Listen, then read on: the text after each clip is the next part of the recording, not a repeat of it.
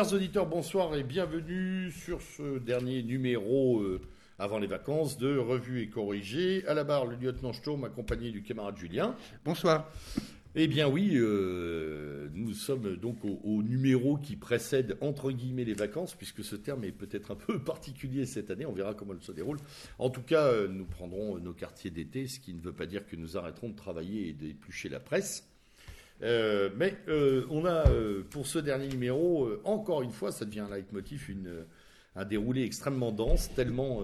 tellement Oui, et, et on a essayé d'être varié parce Voilà. que c'est vrai que les deux précédents numéros, le, le précédent, l'avant-dernier, c'était sur la Grèce, donc c'était monothématique, Oui. et le dernier était essentiellement consacré au Covid.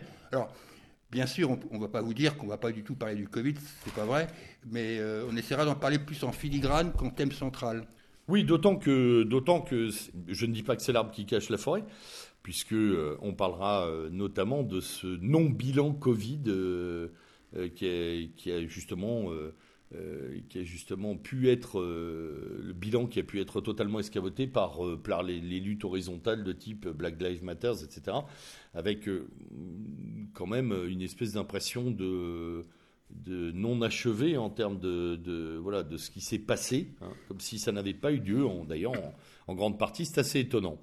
Euh, alors, on va commencer par notre traditionnelle séance de dédicace. Oui, bah, une séance de dédicace, euh, un petit peu, enfin, deux thèmes tout à fait différents. Euh, D'abord, une pensée pour, euh, pour des victimes qui n'ont pas eu l'heure de faire euh, la une des journaux euh, télévisés, en l'occurrence euh, les victimes de Reading en Angleterre et les victimes de Glasgow, qui sont passées complètement sous les radars de nos médias.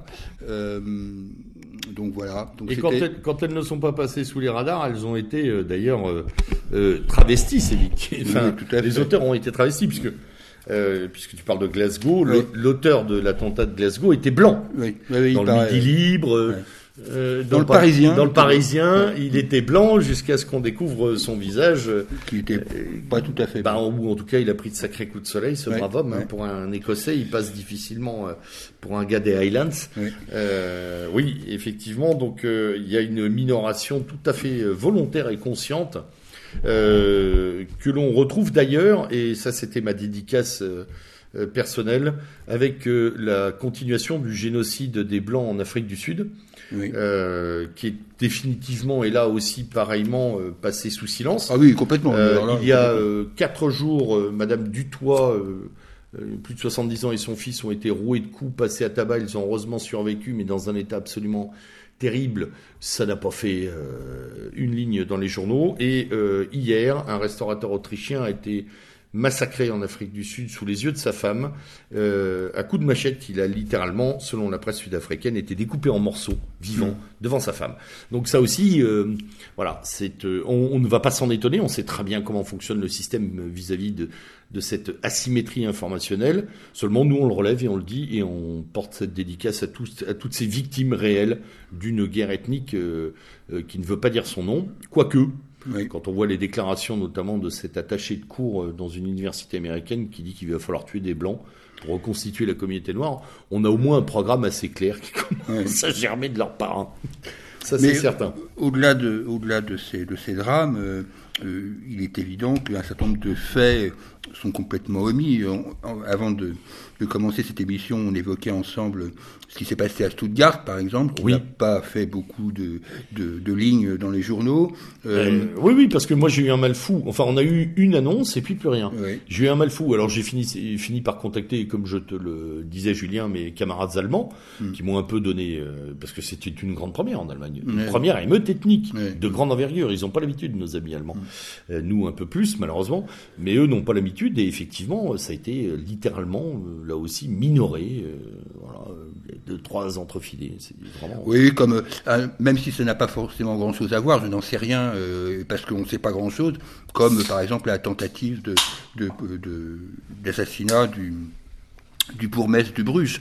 Oui. Euh, bon, euh, je ne dis pas que c'est un, un- un attentat de cette nature, mais c'est quand même étonnant qu'on n'entende pas parler de ça. Bruges est quand même à, je sais pas, à une heure, euh, une heure et demie de voiture de, de Paris, enfin bon, de la France en tous les cas. Donc il y a quand même un blackout euh, impressionnant de la part des médias. En plus, c'est d'autant plus étonnant que ces médias se prétendent européistes et compagnie, mais ils se foutent complètement de ce qui se passe en Europe. Totalement. c'est quand même le. Quoi. Totalement. D'ailleurs, on pourra, on pourra effectivement euh, euh, reparler de cette mobilisation mondiale autour de George Floyd. Hmm. Euh, voilà. Oui, ça y parle. Par, par, des gens qui, ça va, mais, mais on a toujours eu. c'est pas une nouveauté en France. Non. la guerre du Vietnam, les machins, on a toujours adoré se mobiliser pour d'autres choses que ce qui nous arrive. Et voilà, tout en passant sous silence le reste. Alors. oui, petite alors, une pensée dédicace. Hmm évidemment Bien pour, entendu. pour, pour, euh, pour, Jean Raspail, euh, qui nous a quittés donc le, le 13 juin, euh, au moment même où défilaient dans Paris euh, des foules que je n'ose même pas dire bigarrées, parce que j'étais même pas ah bigarré. Monogaré. voilà.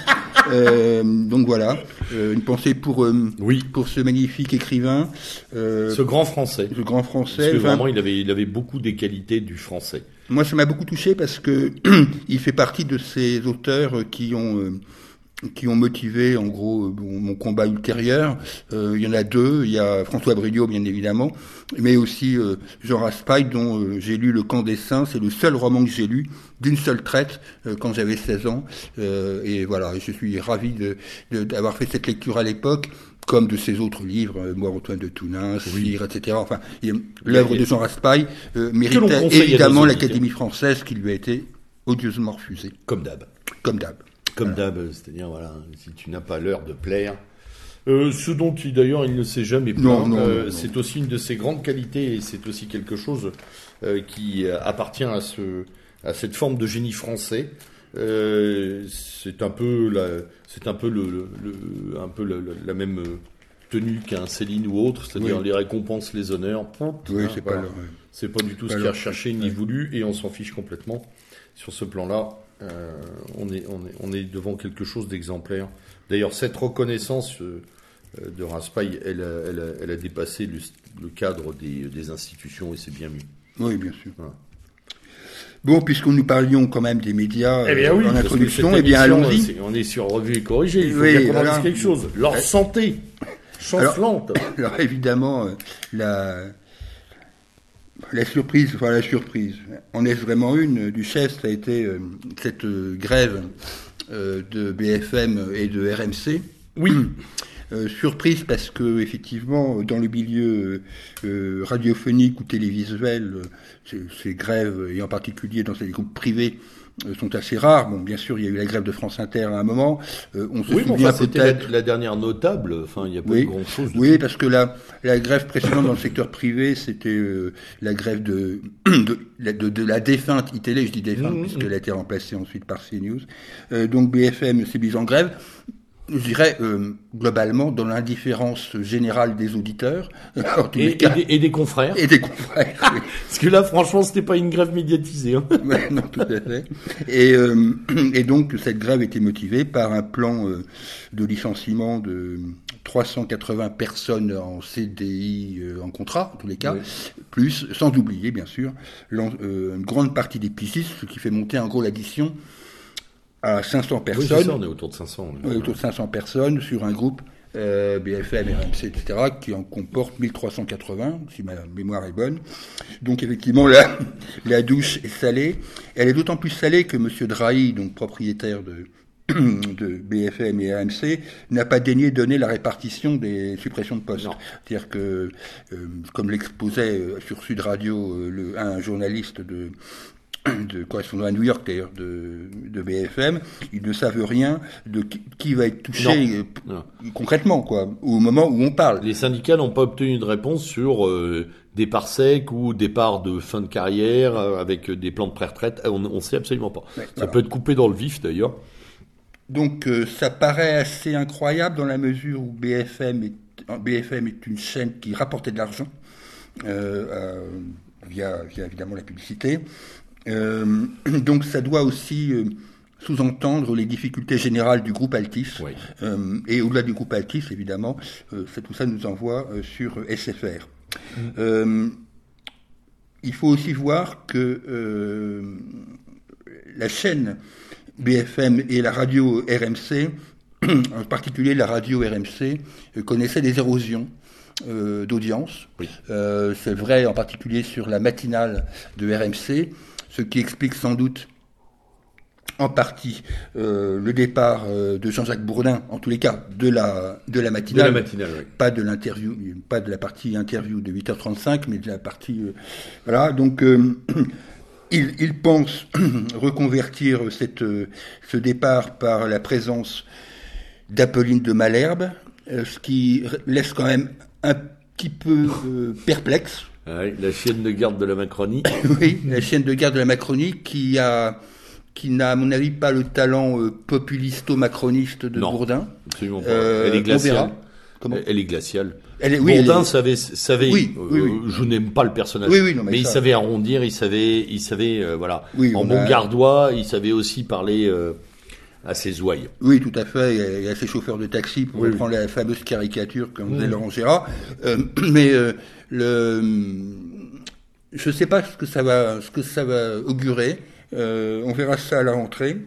Il, est, il est certain que le départ de, de Jean-Jacques Bourdin de la matinale satisfera au moins tous ceux qui ont pris un grand moment de rigolade au moment de l'interview du professeur Raoult. Ah, il, a, il a Euh, été pilé tout de même, hein. ah Faut ouais. quand même l'avouer. Ah ouais. Ça faisait longtemps que je me demandais qui allait lui, parce qu'il en a Ah. pilé quelques-uns lui au Oui, micro, oui, oui, hein. avec délice d'ailleurs pour certains. Je me souviens de euh, comment elle s'appelait, euh, El Khomri. Je me souviens de de la de Sibeth Ndiaye. Il a il a quand Oui, même, même a- Schiappa, je crois qu'elle a, eu- Oui, oui, a eu quelques Il arrivait à mettre en difficulté ces braves gens, mais là, c'est lui. euh, ça a été l'effet Boumang euh, ou arroseur arrosé. Ah oui, oui. Raoult l'a littéralement découpé en morceaux. Ah oui, oui, ça a été impressionnant. Ça a été impressionnant. D'ailleurs, j'engage les auditeurs qui n'ont qui n'ont pas vu ce moment épique euh, Ah à aller sur les, les chaînes type YouTube et autres qui ont. Ah, je pense que c'est une, c'est une séance culte. Hein. Euh, Ah oui, oui, ça restera, euh, euh, ouais, ouais. C'est du niveau de Maurice Clavel euh, avec Messieurs les censeurs. quoi. Complètement. Il passe, euh, il passe, euh, euh, je dirais, en semi-retraite après, euh, comme un grand boxeur après une défaite euh,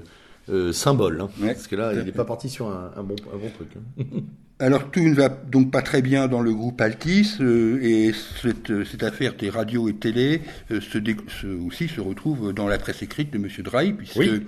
euh, Libération, euh, bon, qui est en état, euh, on va dire de, de- de coma, euh, pas dépassé parce que Bon, on sait parce qu'il serait complètement mort si c'était le cas, mais euh, donc euh, On sait plus même, même plus combien ils ont d'abonnés là en ce moment. C'est, euh, écoute, là on en est plus, tellement en basse que. Là, je pense que là, là, là, ça doit être une catastrophe. On en parlera tout à l'heure sur les ventes pendant cette période de, de confinement, mais là, Libération cro- croit se sauver par cette fameuse fondation qu'ils ont créée sur le modèle qui avait été inauguré d'ailleurs euh, pour d'autres raisons euh, par Mediapart, Mhm. mais je- je- j'ai peur que. C'est intéressant d'ailleurs, le modèle Mediapart n'arrive pas à être imité. Oui. Mm. Personne n'arrive à corréler comme Mediapart. Oui. Euh, en tous les cas, en France. parce En que France, oui. ce, ce modèle était, euh, avait été inauguré en Angleterre par euh, le Guardian. Oui. The Guardian. Et donc voilà pour Libération qui va donner donc la- les clés de la maison à Denis Oliven, euh, Denis Oliven euh, qu'on ne présente plus, hein, qui est vraiment l'oligarque typique Ah, de complet. la Macronie. Enfin là, il y a Oh, ouais, euh, rien à rajouter.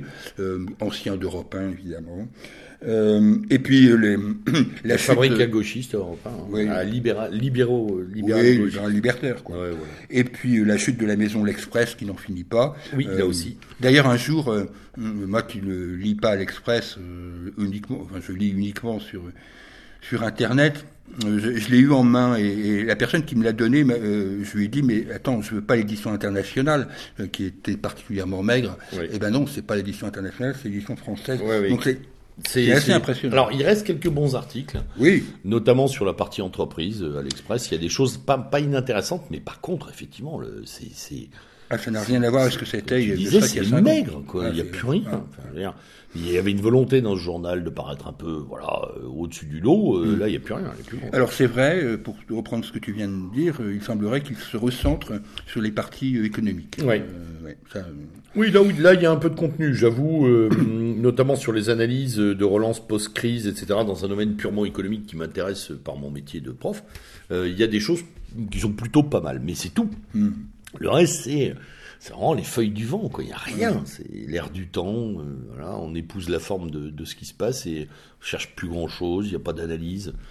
Euh, on est vraiment sur un crépuscule dans ce groupe-là. Hein. Ouais, ouais, ça commence vraiment. À... Alors à propos de crépuscule, euh, bah oui, on est, il y a Europe 1 évidemment dans le registre radiophonique, euh, Europe 1 qui n'en finit pas de de s'effondrer ou, ou, de se stabiliser à un niveau extrêmement bas. Donc ils ont essayé, ils vont essayer de, de redoper leur audience par l'arrivée de Stéphane Bern, euh, transfuge donc de RTL, mm. euh, à la rentrée, pour concurrencer les grosses têtes qui sont qui sont à, un moment important de, de, la vie de la station d'en face, hein, la station de RTL. Même si euh, moi je peux plus écouter les, grosses têtes, mais bon. Donc euh, les grosses têtes sont importants pour RTL parce que c'est ça qui conditionne ensuite le, le, journal du 18h. Bien sûr. Et le journal du 18h, c'est un peu l'équivalent du prime time euh, sur le 20h de, des, des télévisions. D'ailleurs le 18-20 en général. 18-20, tout à fait. Ouais.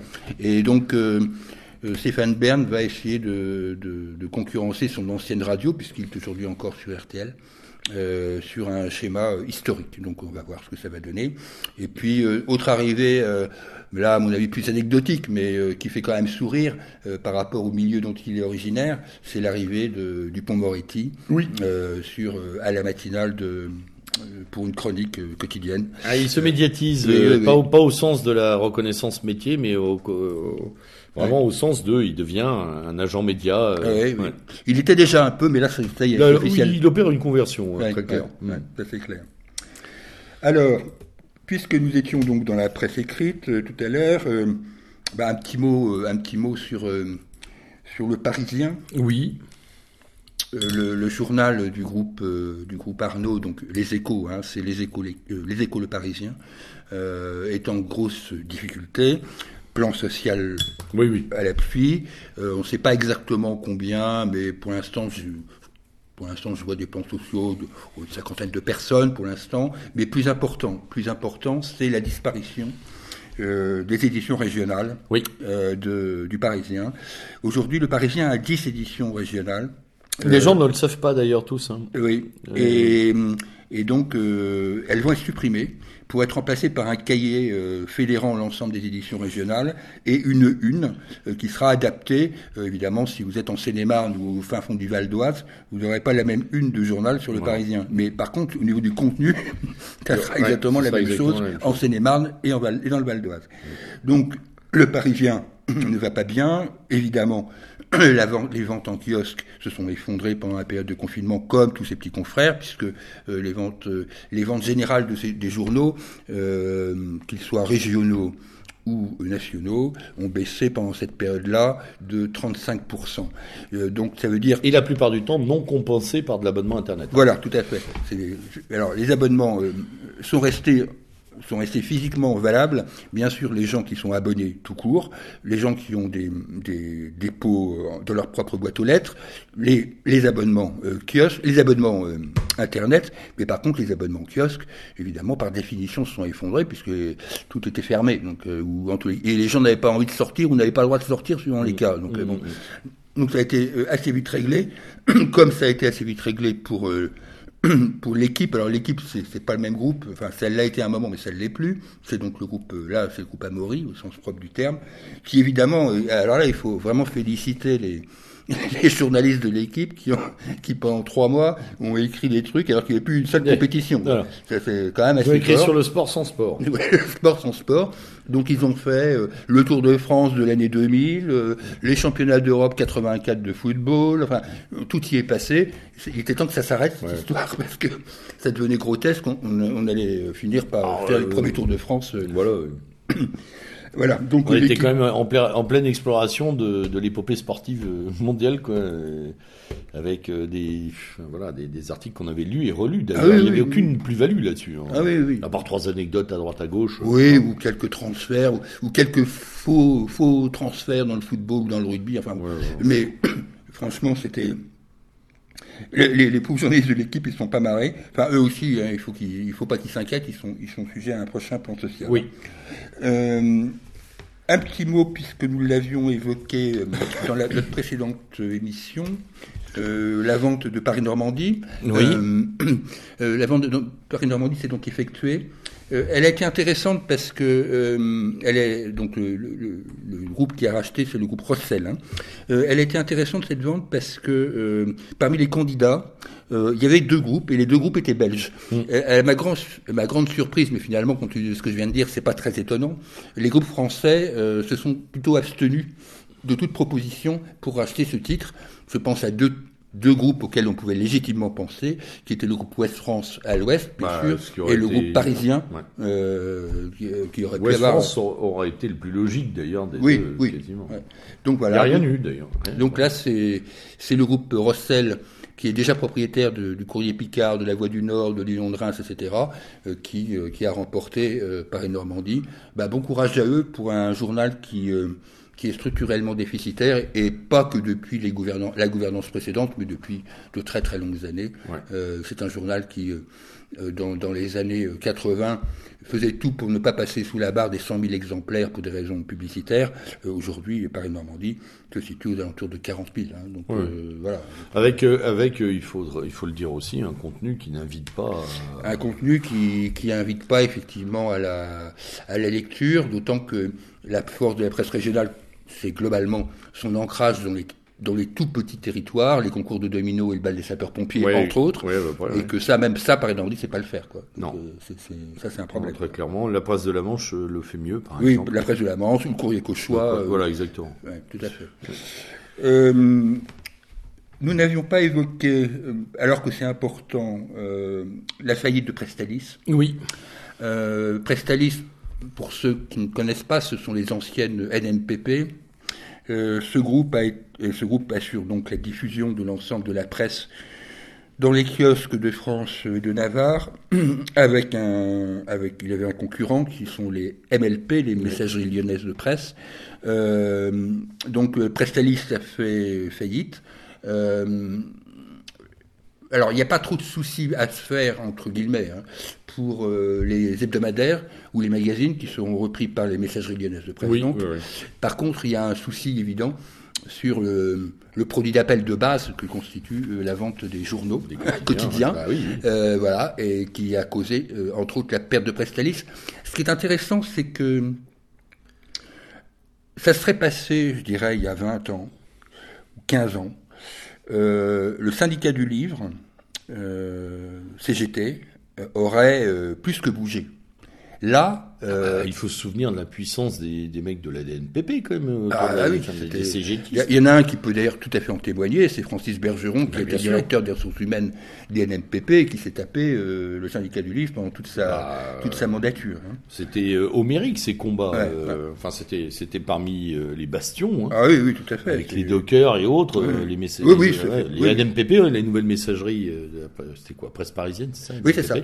Euh, c'était difficile de les toucher. D'ailleurs, on y rentrait euh, familialement. Je Ah, ce sont des charges héréditaires. C'était des charges héréditaires avec Oui. papa au NMPP, le fils, le petit-fils. C'était Ah oui. impressionnant. C'était un bastion. Oui, mais comme, Soufflé. comme, les, oui, oui, mais comme les imprimeries. Moi, je me souviens des, le, le plus beau parc de motos que j'ai vu euh, à, à Paris, euh, puisque je travaillais dans la presse, et ben, c'est les imprimeries du monde. hein. C'était impressionnant. Ouais. Le parc de motos, magnifique, hein, magnifique. Enfin, C'était des charges héréditaires, voilà. Euh, donc, euh, Prestalis, bah, euh, voilà, la distribution des journaux en France est compromise. Bon, il ne faut pas se faire de soucis pour eux. À un moment ou l'autre, ils trouveront une solution. Ils ne peuvent pas faire autrement. Bah non, s'ils veulent survivre. Euh, Un mot sur. un, mot, euh, un mot sur Didier Maisto. Oui, et son compère. Enfin, son compère. J'ai vu euh, sur TV Liberté une très bonne interview euh, de Didier Maisto, je crois que c'est Martial Bill qui le faisait. Euh, qui, euh, il faut, faut reconnaître que Sud Radio euh, est un peu atypique dans le paysage, c'est le moins qu'on puisse Bah, dire. j'écoute, moi. Oui. Je t'avouerai que je l'apprends sur Internet de plus en plus. hein. C'est vrai que euh, Patrick Roger, c'est ça, je crois, Ouais. sur, euh, sur euh, Sud Radio et, et Cécile de Minibus font, font un travail euh, bah, qu'on n'a pas ailleurs. euh, non, bon, absolument euh, pas. euh, voilà. Donc, Ils posent des questions que tout le monde refuse après- de poser. Après, ils ont leur, leur, leur, leurs gens, enfin, leurs personnes qui sont un petit peu typées, du genre Elisabeth Lévy et son coup de gueule matinal, etc. Ouais, bon. enfin, il y a un peu de substance quand même. Oui, il y hein. a un peu de substance. il y a quand même, c'est un moment où, par exemple, le professeur Perron, puisque pour revenir au Covid, s'est lâché pendant une heure, enfin, avec des mots extrêmement violents. Et Didier Maisto explique un peu son, son, son, itinéraire. Moi, personnellement, je ne savais pas qu'il avait été proche de Philippe Seguin et membre du RPR. Oui, j'ai découvert ça dans cette interview de Martial ouais. Euh, mais bon, voilà, c'est comme ça. Euh, et, il se retrouve donc euh, directeur général via Fiducial, hein, qui est la maison mère de, de Sud Radio, directeur général de cette de cette chaîne. Il vient d'écrire un livre, je, je ne l'ai pas lu, pas encore en tous les cas, mais qui s'appelle Passager clandestin. ce qui d'ailleurs qui est assez, un assez bon titre, je trouve, compte tenu de la personnalité.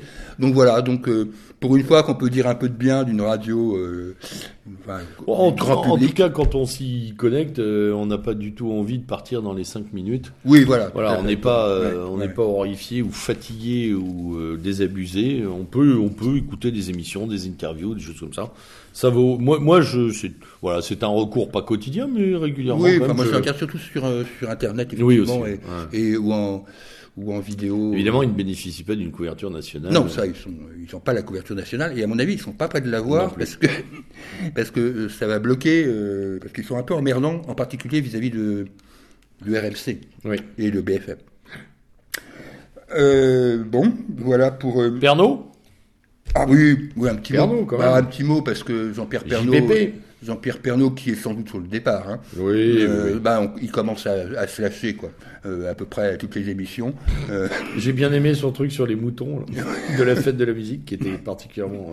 Ouais, ouais, il avait aussi des mots quand même assez assez durs sur les écologistes cet an dernier. Oui. bon, comme sur Anne Hidalgo. bah, on sent que oui, l'heure de la retraite arrivant, il a plus trop besoin de de, se planquer, quoi. Voilà. Il n'a un peu plus rien à foutre, donc il y va. il y va clairement. C'est assez croustillant parfois, même si on n'est pas, euh, on n'est pas dupe de, euh, du fait qu'il se soit planqué longtemps, quand même. Avant de, de, passer au petit chapitre de liberté d'expression, euh, je voulais quand même qu'on dise un mot aussi du lancement d'une revue ah, très polémique d'une revue livre que je n'ai pas lu donc ça va être assez compliqué euh, d'en parler sur le fond mais il faut quand même euh, être sourd ou malentendant euh, pour ne pas avoir entendu parler de, de, Front Populaire donc la revue de, de Michel Onfray mmh. et de je sais plus comment il s'appelle Stéphane Simon mmh.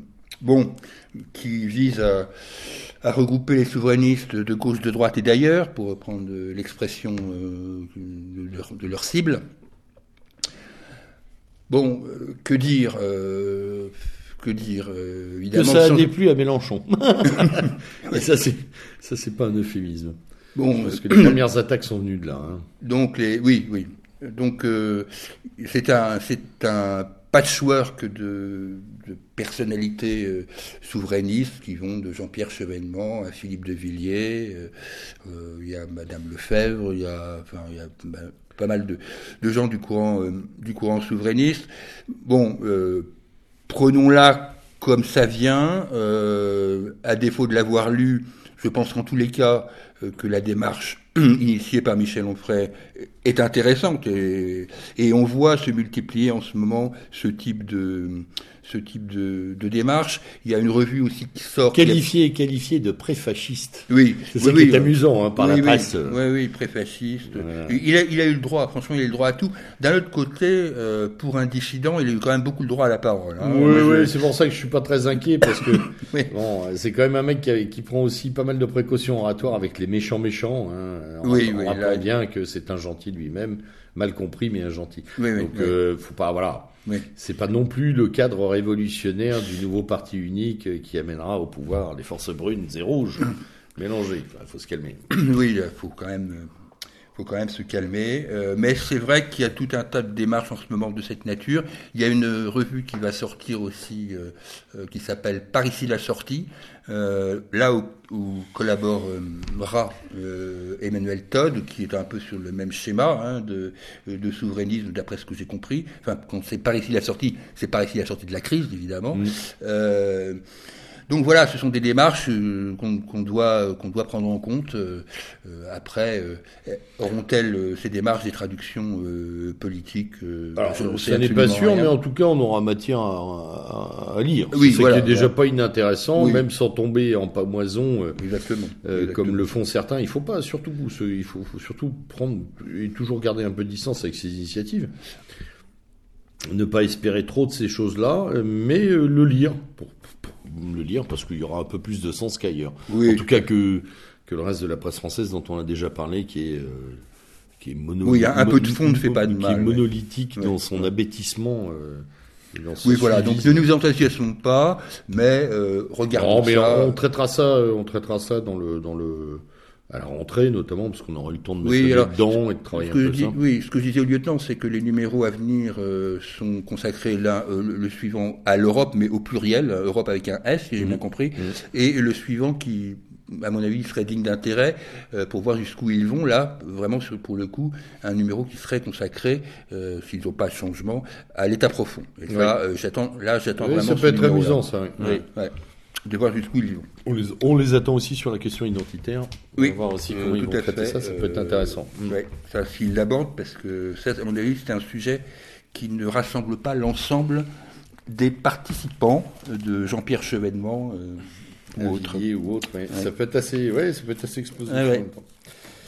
Alors, euh, liberté d'expression ou absence de liberté d'expression, puisque quand même on est dans une période où euh, si vous n'êtes pas dans les gentils, vous êtes automatiquement muselé. Hein ouais, alors on en parlait, il y a beaucoup de choses qui sont tombées là ces derniers temps. Euh, bah, liberté d'expression, d'abord, bon, bien sûr, se féliciter de la censure par le constitutionnel de la loi Avia, mais euh, sans féliciter tout en, tout en ayant euh, tout en ayant l'œil vif, parce que hum, je ne serais pas étonné qu'on nous la reserve sous une autre façon euh, d'ici peu. C'est vrai qu'elle était grotesque et grossière cette, cette loi Avia. D'ailleurs, à, l'image de, celle qui l'a à l'image de celle qui l'a qui lui a donné son nom. Euh, donc moi je pense que compte tenu de ce qu'a pu dire par exemple le grand rabbin de Paris, euh, qui n'était pas très très content, euh, ce Litote, euh, je pense qu'on va nous la refourguer d'une autre façon. Oui, Ceci dit, prenons quand même acte de cette censure, euh, de cette, euh, oui, de cette censure par le Conseil constitutionnel, euh, mais n'oublions pas non plus les autres censures qui, elles, sont tout à fait réelles, à commencer par la censure de, des vidéos, de la chaîne vidéo de Dieudonné. Alors, on aime, on n'aime pas Dieudonné, c'est pas le problème, c'est pas le souci, c'est pas mon, c'est pas le problème, c'est la censure qui là qui m'intéresse et euh, voilà et euh, YouTube euh, et ses slides et les et les et les Facebook de, mm. de, de, du préfet Soli, le mari de de Caroline Roux, hein, je le dis au passage, qui est sur France 2, je crois. Euh, donc euh, les censures continuent, elles, à passer, euh, comme cela a été le cas pour, sur Twitter, sur Facebook, pour Jérôme Bourbon, pour Hervé Rizal, pour, Alain Soral, et, et, les, gens, les, gens, de Casapande, et les gens de Casapande, et de Forzanov, etc. ce qui est très intéressant d'ailleurs, et on en avait déjà parlé au numéro précédent, c'est que au-dessus de la loi, maintenant, il y a la loi des GAFAM. C'est-à-dire euh, cette euh, liberté que s'arrogent les grands médias, hmm. enfin les grands médias, les réseaux dits sociaux avec 42 guillemets de chaque côté, euh, de finalement de jeter, de jeter en pâture à la censure ceux qui leur déplaisent, hein, puisque avant d'attaquer l'émission, je te disais justement que David Duke. Hmm a aussi vu sa chaîne YouTube fermée, Richard Spencer, le, un des grands fondateurs de la américaine, d'autres encore, hein, Molineux, etc., aux États-Unis, ont vu euh, Gavin McGuinness, le fondateur des Proud Boys. Mm. Tout ça, tous ces braves gens ont, depuis quelques jours, totalement disparu de YouTube. Il y a eu un grand nettoyage, comme il y en a régulièrement sur Facebook. Euh, ces gens-là portent plainte, bien évidemment. Mm. Ces gens-là ont souvent gain de cause. Je rappelle que Gazapan a gagné ses procès, d'ailleurs. Tout à fait. Et la justice italienne euh, a intimé l'ordre d'eux. Mm. Et en fait, euh, ils ne respectent pas les injonctions euh, de justice. C'est-à-dire que vous pouvez avoir gain de cause dans la vie euh, réelle, dans le virtuel, ils font à peu près ce qu'ils veulent. Hmm. Donc euh, il y a un, un, débat de fond qui est aussi celui de la loi et du droit, ouais, euh, ouais, qui, sont en train de. Privé, voilà, la liberté d'expression euh, s'est privatisée. Elle s'est privatisée par les médias, mm. euh, qui ont été les fondateurs de la nouvelle liberté d'expression. Alors est-ce que on doit continuer à s'en plaindre ou commencer réellement d'ailleurs à réfléchir à vraiment travailler des médias alternatifs Je pense qu'il va vraiment falloir créer des canaux forts. Euh, des euh, voilà des, des, zones de discussion euh, euh, nous appartenant, nous appartenant, pardon, et des supports de presse nous appartenant. Euh. Oui, la question s'est même posée. On parlait de Didier Maisto tout à l'heure, et il faisait, il disait qu'il réfléchissait à créer un réseau social français. Oui, oui, il en avait parlé. Ouais. Après, là, il y a, il y a eu le, il y a quand même des trucs incroyables. Le simple fait de mentionner euh, génération identitaire, pour prendre ce, cas-là, a valu à un journaliste de l'incorrect d'être banni euh, euh, sur Facebook, alors qu'il ne faisait que qu'interviewer il y a plus d'un an une personne de génération identitaire mmh. Sur une action à la CAF de Bobigny, je crois. Oui, c'était ça. Quand même là, il y a quand même un vrai problème. Quoi. Donc, ça veut dire pour, des publications parfois anciennes, hein, on le voit sur euh, Facebook notamment, les gens se font bannir pour des publications qui ont 3 ah, ou 5 ans. Sûr. Là, on il peut y avoir une rétroactivité euh, impressionnante. incroyable. Hein. Euh, donc là, je conseille aux auditeurs, euh, de toute façon, vous pouvez plus rien faire parce que ça a été écrit. Donc si vous vous faites bannir pour un truc écrit il, y a, il y a deux ans, c'est pas impossible. Hein. Mmh. Ah oui, totalement. Alors, on aura vu aussi euh, dans cette affaire de Dieudonné, puisque euh, la, la, ah oui, euh, la le histoire Chalençon avec le copain de Michou. Chalençon, oui, oui, il ressemble beaucoup, effectivement. Chalençon, Morandini. Alors là, là, bah, j'avoue que j'ai trouvé évidemment Chalençon pitoyable, bon, ça c'est clair, mais j'ai encore trouvé plus ridicule le, le comportement, pour le moins inconvenant donneur de leçons de morale de Monsieur Morandini. Non mais on en est arrivé à un stade là-dessus. Hein. C'est quand même incroyable que ce le mec, mec avec des histoires de, de, de, de quasiment de, de, violence sexuelle sur euh, ah, oui, oui, oui, oui, tout à fait. Euh, euh, Morandini est renvoyé devant les tribunaux pour outrage aux bonnes mœurs euh, euh, et, sur des gamins euh, sur des gamins de 15 ans. et c'est lui qui vient donner des leçons de morale. Hmm. On est en plein délire, quoi. Ouais, ouais c'est pour ça que ça ressemble un peu aussi à cette ambiance Epstein dont on parlait et dont d'ailleurs on n'a plus du tout. Oui, voilà. Alors l'affaire Epstein, bah, l'affaire Epstein, elle a bon, on avait dit qu'on qu'on suivrait, qu'on en parlerait. Mais, c'est difficile de suivre quoi que ce soit. Il euh, oui, voilà, donc il n'y a plus grand-chose. Le confinement a confiné l'affaire Epstein. Alors, la presse anglaise, elle, continue le travail. Oui. Euh, donc elle poursuit en particulier de sa vindicte ou de, sa, de ses enquêtes, en tous les cas, euh, notre, notre concitoyenne, parce qu'elle est française aussi, euh, Maxwell, mmh. mais à chaque fois que la presse anglaise la, la trouve, hop, Madame Maxwell s'en va. Donc voilà. Euh, si, il y a le corneau de la famille royale aussi qui est dedans. Là. Oui, en plus, oui. Euh, sans oublier, euh, sans oublier même euh, certaines conversations téléphoniques, je crois, avec Albert de Monaco. Oui, oui. voilà. Mhm. et puis, et puis il y a tout à fait notre notre cher Jean-Louis Brunel, ben qui s'était mis à la disposition de la justice du pays, mais visiblement la justice n'est pas à sa disposition. Non, je sais pas. non elle préfère s'occuper. Ouais, ouais, elle préfère s'occuper de de, je sais pas, de M. Fillon, euh, de M. Mélenchon, de Marine Le Pen et autres, je sais pas. Mm. Non, Einstein est au point mort et c'est très intéressant euh, de voir que de plus en plus, disons, d'affaires ne débouchent plus du tout. Alors c'était une habitude, mais, euh, mais on peut reprendre Benalla et compagnie, on en est toujours là aussi au point mort. Alors, je n'exclus pas un rebondissement de l'affaire Epstein euh, venant euh, d'outre-Atlantique, mais ça, on en parlera euh, au moment des élections américaines. Oui, aussi, oui. Voilà. alors, justement, on passe à l'international. Ah ben, on y va. Alors, eh ben, on y va. Internationalisons-nous. Oui. Avec, avec, bah, avec les États-Unis. On ne peut bah, pas, là, en ce moment. ce qu'il s'y passe, ce qu'il s'y dit, ce qu'il s'y fait est absolument ahurissant. Euh, et, nos médias, et nos médias, alors franchement, euh, on a l'impression que c'est eux qui vont voter, quoi. Bah, comme pour Obama, hein, tu remarqueras qu'il y a une constante, c'est que le, voilà, on est, on est, on est en mobilisation mondiale pour l'élection, hein, comme d'habitude. Oui, hein.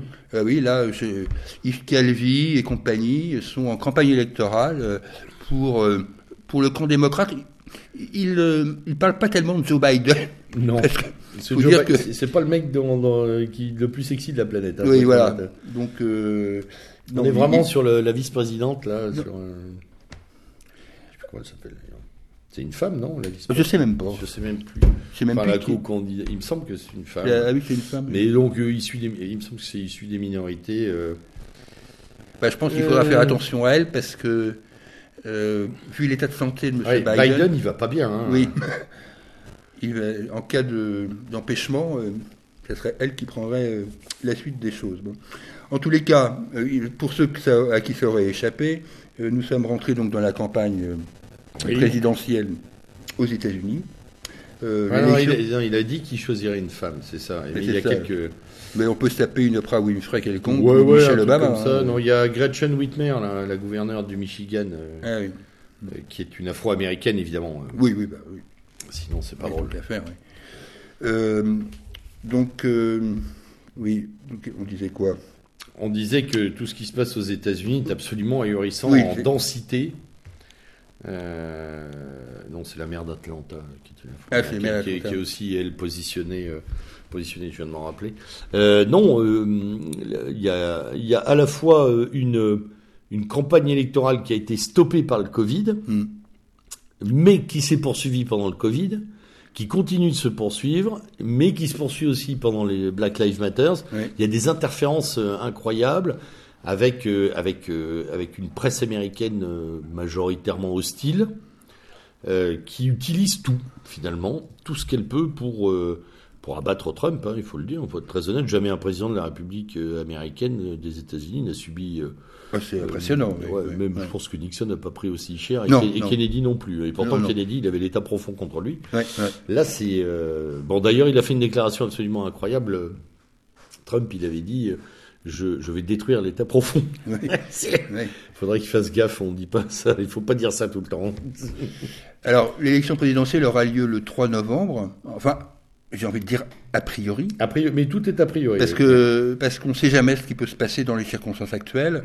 Euh, l'ingénierie générale autour euh, de Black Lives Matter euh, et, de, et, de, la mort de George Floyd font qu'on ne sait pas ce qui peut se passer. on peut être sous loi martiale avec un début de guerre ah civile. Hein, ah oui, tout à fait. Quand on, il suffit de voir les images, tout simplement, au fin fond des États-Unis, de gens armés pour voir que ça peut déraper un beau matin sans crier gare. Ah c'est vraiment. Alors effectivement, les sondages montre que la, que, la cote de popularité de Donald Trump semble s'éroder sérieusement. Ça, c'est ce que dit le sondage.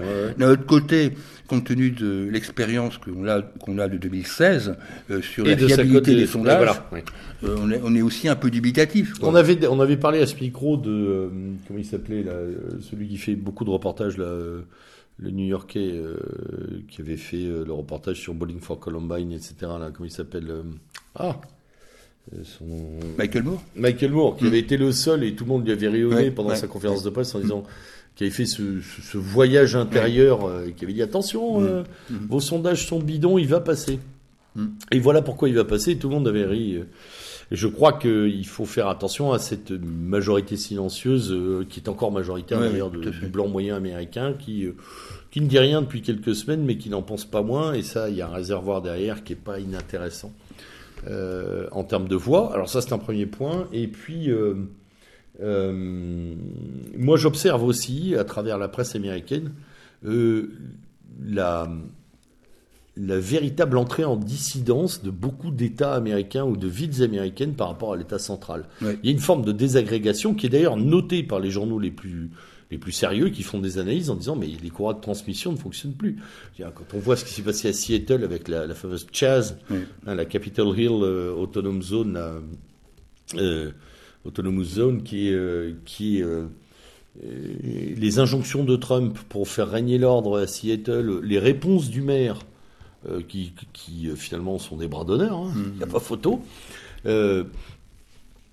c'est assez incroyable. On a vraiment l'impression que euh, le l'ordre se dilue totalement aux États-Unis et se dilue sur des conflits communautaires d'une intensité euh, qu'on soupçonnait il y a encore quelques années, mais qui là éclatent littéralement, Oui. et qui sont des conflits euh, euh, que la presse américaine note mieux que la presse européenne d'ailleurs. Oui. Parce que les Américains se privent pas de dire, par exemple, que les Chicanos sont majoritairement contre les Black Lives Matter, que Oui. les, les, Asi- les Asiatiques, particulièrement la communauté chinoise et coréenne, sont, euh, sont euh, derrière Trump. Ah oui, ça c'est clair. Euh, et que c'est beaucoup plus complexe que cette Amérique de gauche et cette Amérique de droite que le- la presse européenne, Oui. particulièrement française évidemment. Tu parlais des, des, des, des éditocrates tout à l'heure, là, survendus, Calvi et consorts. Euh, c'est bien plus que ça, c'est bien plus compliqué que ça. Il y a une fragmentation dans la fragmentation, il y a des, il y a des cassures et des réagencements euh, communautaires qui sont très particuliers. Une chose qui est anecdotique, mais euh, qui, qui quand même révèle bien ce que sont les États-Unis aussi. C'est pendant la crise du Covid, qui continue au moment où nous parlons. euh, Oui, avec on a vu 1500 morts jour. Oui, aux oui, c'est- extrêmement grave, il faut, faut être honnête. Euh, on a vu réapparaître entre les États des frontières. oui, oui, Hein, c'est c'est quand même quelque chose qu'on avait du mal à, à intégrer, enfin tout simplement quoi. Alors c'est vrai de temps en temps, on disait tel État a envie de faire sécession. Je me souviens par exemple du Vermont, on parlait de la Le sécession Maine, du Vermont. le Maine, le Nouveau-Mexique, une ça. époque. Enfin, il y a, il y a effectivement. Mais là c'est là c'est pas simplement euh, c'est pas simplement un petit mouvement euh, Non, non, non, non. euh, comme ça, c'est les fermetures des frontières par les gouverneurs quoi tout simplement. Donc c'est une situation assez curieuse. Je ne veux pas dire que c'est une situation comparable à l'Union soviétique, parce qu'on n'en est pas là. Pas encore. Mais euh, c'est assez curieux quand même. Et euh, on verra quand même comment ça se passe. Quel que soit d'ailleurs le résultat de l'élection présidentielle américaine, euh, il faut reconnaître qu'avoir euh, 45 millions de chômeurs au moment où nous enregistrons cette Ouais, émission ouais, ouais. euh, pose un problème euh, de toute façon à quelque pouvoir. euh, Alors que la soit. santé pré-Covid des États-Unis, euh, la santé économique était plutôt bonne. Oui, Pour être plutôt honnête, bonne, même si on peut avoir des réserves de long terme sur ce qui avait été décidé économiquement par Trump, force était de constater qu'une partie de son pari était en train de se réaliser, de, de, de, de, de retour des emplois, de réindustrialisation et autres. Et de... Même, même si, là aussi, il faut le tempérer, cette, euh, cette- ce côté positif de la gestion de Trump à ce moment-là, par les food stamps. Il y avait quand même Ouais. euh, beaucoup de, de gens qui étaient euh, avec ces fameux timbres de, de nourriture, un Mm. peu l'équivalent de, de nos rationnement, oui, bien sûr. hein. Ouais. Et euh, non, mais on était resté avant le Covid sur cette dernière victoire de Trump qui consistait à l'accord sino-américain euh, de libre-échange, où finalement on trouvait que en fin de négo, il s'en était très très bien tiré. C'était décembre, janvier. Bon, il était plutôt sur une lancée intéressante. Là, là, la situation est en train de véritablement de de- de- de- d'exploser et d'imploser en même temps. Oui, alors l'avantage de cette situation, c'est que ça a, semble-t-il, desserré l'étreinte par rapport à l'Iran. Oui. Euh, semble-t-il, hein, Ouais. il faut toujours sur cette région-là, il faut être particulièrement prudent. Euh, et ça a aussi un peu desserré l'étreinte sur le Venezuela de Maduro, euh, d'après ce que je crois comprendre. Mais ça peut revenir du jour au lendemain avec Trump. Oui, avec euh, à noter des manœuvres autour de l'OTAN d'ailleurs et d'un redéploiement Oui. des troupes Oui. qui ne sont pas anodines et un, un secrétaire général de l'OTAN qui déclare qu'il faut que ce soit une force plus globale et plus globalisée Oui. dans son dans sa composition. Là, il y a, il y a des mouvements euh, assez euh, bon qui sont encore trop euh, trop euh, récents pour être euh, analysés euh, en profondeur par la presse et donc par nous euh, en, en suivant. Mais mais là aussi, il y a quelque chose qui est en train de se faire. Oui, parce qu'il y a cette fameuse tentation d'étendre l'OTAN au Pacifique. Oui, oui, complètement. Simplement. Ouais, ouais, ouais. Et qui dit Pacifique dit évidemment euh, la Chine. Encerclement de la Chine. La on D'accord, a bien ouais. compris la, la manœuvre. hein. Ouais. C'est d'ailleurs cette déportation vers l'est, euh, euh, le, le fameux power shift chinois. hein, la- Mais ça, euh, je peux dire que sur cette affaire-là, euh, la, la presse française n'est pas très claire. Non. Euh, pour, pour être, euh, alors que c'est quand même un enjeu, un enjeu au moins aussi important que ce qui se passe, euh, et on, a- on va en dire un mot tout à l'heure, au Moyen-Orient. Euh, ce qui se Oui. passe dans, dans la mer de Chine, euh, voilà, et, et les problématiques militaires par rapport à la Chine. Bon, et puis on a évidemment euh, ce dossier Black Lives Matter et son traitement médiatique ici et là-bas. Oui.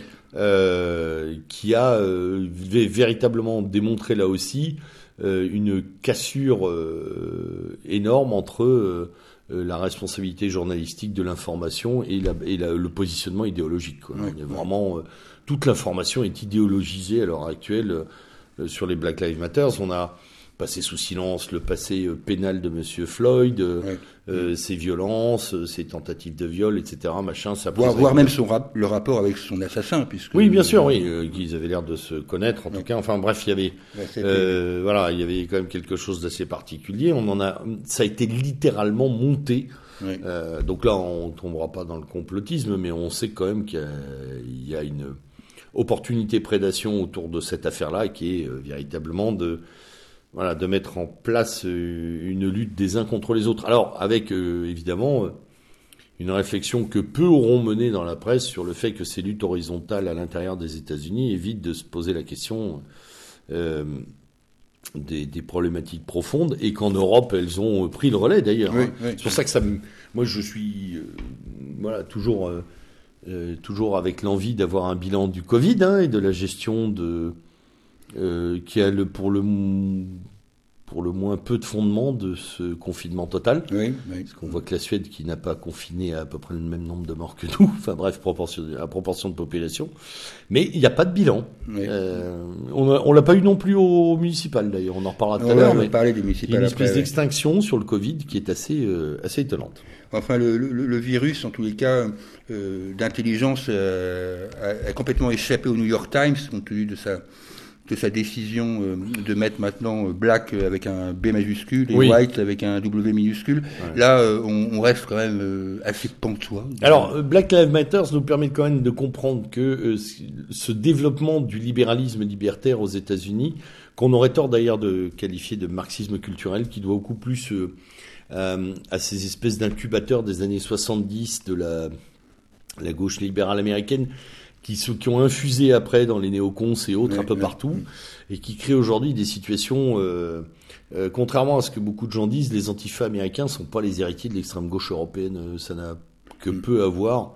Ils sont beaucoup plus euh, voilà libertaires euh, au, mauvais sens du terme que, que le reste. Et, et c'est très intéressant de voir à quel point ils ont rempli d'ailleurs les, les, salles, les, salles de presse hein, aux ah États-Unis. ils sont ah partout. Ah oui. quand on lit les articles de la presse américaine, on s'aperçoit qu'il y a une espèce de patte comme ça d'empreinte qui a été. Euh, alors évidemment, il y a des médias conservateurs, hein, mais euh, mais il y a quand même. Ils sont minoritaires. Ils hein. sont minoritaires. Ils sont minoritaires. Et donc ils laissent passer les trucs les plus incroyables. Ah oui, c'est la course d'ailleurs à, l'hyperbole hein, avec l'appel au meurtre des blancs. Enfin voilà, mm. c'est extraordinaire. Un mot de la, du Royaume-Uni? Oh, un petit mot, oui. Du oui, quand même, parce que ça bouge en Écosse. Oui, ça, oui le problème c'est qu'on voit apparaître euh, en Grande-Bretagne, je mets de côté euh, la gestion du Brexit de Boris Johnson, puisque en ce moment, enfin, ça doit se passer dans les dans les enceintes de, de, de l'Union européenne et, et, de, et du 10 Downing Street. Non, ce qui m'a intéressé, c'est de voir euh, surgir des différents sondages alors là aussi, il faut toujours être réservé par rapport aux sondages en, en Grande-Bretagne, c'est toujours un peu spécial.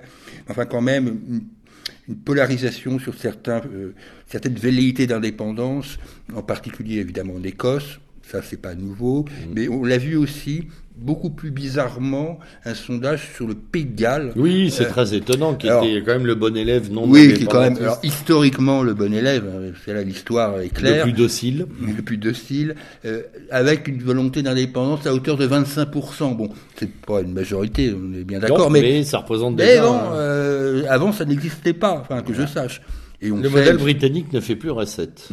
on sait aussi que, bien évidemment, les problématiques du Brexit euh, euh, posent question par rapport à, l'Irlande et, à l'Irlande du Nord. Donc, on ne sait pas quelles conséquences ça peut avoir. Est-ce que la, majorité unioniste de l'Irlande du Nord va, être aussi stable qu'elle l'a été pendant longtemps? Elle s'effrite. Hein, oui, oui, donc on ne sait pas ça. Donc c'est assez, euh, c'est assez curieux à, regarder. Euh, bon, bien évidemment, c'est quand même en Écosse euh, que le problème est le plus, est le plus clair, ne serait-ce que d'ailleurs pour des raisons économiques liées au pétrole, hein, tout simplement. Oui, bien entendu, c'est surtout ça. Hein. il faut pas, il faut pas d'ailleurs sur, sur investir dans le nationalisme écossais qui est Oui. une espèce de patriotisme Oui, de gauche. Je rappelle, euh, comme l'a très bien fait euh, Brasinfo d'ailleurs, euh, que le, premier- le ministre de l'Intérieur écossais est un Pakistanais, Oui, hein, oui, oui, qui dit que l'Écosse a un problème, elle est pleine d'Écossais. Oui, d'ailleurs, dans Braise Info, il disait aussi une chose assez voisine sur euh, certaines tendances du mouvement nationaliste irlandais de l'IRA, hein, qui aujourd'hui est, Oui. est très, très ouvert, on va dire, à l'immigration. Oui, oui, complètement. Alors avec des, avec des fractures, euh, des, des, des, fractures euh, euh, en tranche d'âge. Oui. C'est-à-dire que, comme en Écosse, d'ailleurs, les jeunes Écossais euh, sont plus identitaires que euh, que les euh, les caciques euh, du SNP. Mmh, Euh, pareil en Irlande du Nord, on voit très bien qu'il y a une cassure au sein Mmh. des euh, organismes qui gravitaient autour de l'IRA, avec euh, des anciens très marxisants, Mmh. euh, très ouverts, et des jeunes bien plus euh, bien plus rebelles. euh, Et même chose en, en République d'Irlande. hein Oui, oui, oui, oui. où le Sinn Féin euh, fait la part belle à des candidats Ah venus de la diversité, alors que les jeunes euh, s'organisent autour d'un nationalisme irlandais balbutiant, mais Oui. nationalisme ethnique. Oui. Voilà, on Je a les le nom du parti, mais il y a un parti qui est comme ça. Bien sûr, oui, Euh, c'est une- plus son nom, mais Qui, oui. qui- ça émerge tout doucement, tout comme on pourra en parler tout à l'heure pour le Portugal, hein, Oui, où il y a effectivement, euh, sous la pression migratoire, de l'émergence d'un certain Oui, nombre on de peut, on peut y venir. On tout peut y venir tout de suite, d'ailleurs, on pas... Euh, on pourra parler de la situation allemande après. Oui, on parlera d'Allemagne. Mais euh, là, dans le Portugal, tout simplement parce que pour la première fois, on voit apparaître un mouvement, on va dire, de, de droite nationale. Oui, à peu près. On va dire ça comme ça. En- encore une espèce de, de cousinage avec la FD, par exemple. Oui, hein, euh, oh, oui, et assez proche de Vox aussi. Vox, euh, voilà. À mon avis, ça, ça a suivi Vox Oui, oui. dans la péninsule. C'est, je ne sais plus exactement le nom portugais, mais je crois que la traduction française, ça, ça- ça suffit, je crois. Oui, c'est Euh, donc je sais plus le nom exact. Euh, donc qui a réuni une manifestation de quelques milliers de personnes pour la première fois depuis très longtemps euh, à Lisbonne. Étonnante, hein, on n'avait pas vu ça depuis longtemps. hein. Et donc, euh, bah, bah, ça fait plaisir, hein, tout simplement, euh, de voir, en tous les cas, dans la péninsule ibérique, ces deux, ces deux mouvements, quels que soient leurs défauts, quels que soient les désaccords que je peux avoir avec eux, parce que Mm. ce- pour, pour moi, ce sont quand même des mouvements extrêmement libéraux-conservateurs, Complètement. mais euh, au moins... a- Chega. Voilà, c'est ça. Chega, je cherchais le nom. Voilà. Euh, bon, mais il faut prendre, euh, prendre note parce que au sein de ces mouvements libéraux conservateurs, des, mou- des, des composantes plus euh, nationalistes, euh, plus proches de, nos, de nos convictions, se verront forcément à un moment ou l'autre le jour. C'est inévitable, comme on l'a vu d'ailleurs euh, avec le- le- les problèmes que ça a pu générer avec, en, Allemagne avec l'AFD Oui. et la, la fameuse tendance der Flügel, Oui. euh, l'aile. Bon, enfin, euh, ça c'est les problèmes internes de l'AFD. Allons-y alors sur, euh, sur l'Allemagne. Ah bah l'Allemagne, il y a- il y, a aussi à dire, hein, ça va pas bien pour euh, Madame Merkel quand même. Oui, voilà. C'est-à-dire qu'après avoir été la bonne élève, euh, on va dire la bonne élève du Covid, euh, bon, car indéniablement euh, la République allemande a mieux géré. Faut Oui. dire que c'est pas très difficile, mais enfin, a mieux géré la situation que la, que sa voisine de l'autre côté du Rhin. Euh, une, mais une fois, que, une fois ça euh, dit, euh, Madame Merkel se heurte quand même à, à des problèmes assez considérables au niveau économique. Ils ne sont pas nouveaux, mais on sait que tout le secteur automobile d'un côté et machine-outil de l'autre, Oui.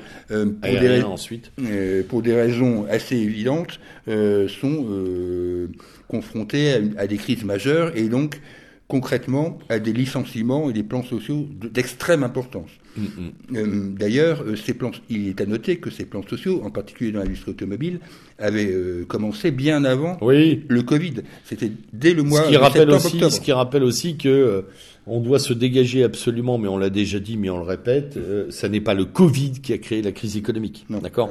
Il en est peut-être un polarisateur et un accélérateur avec le confinement. D'ailleurs, même pas le Covid, c'est le confinement.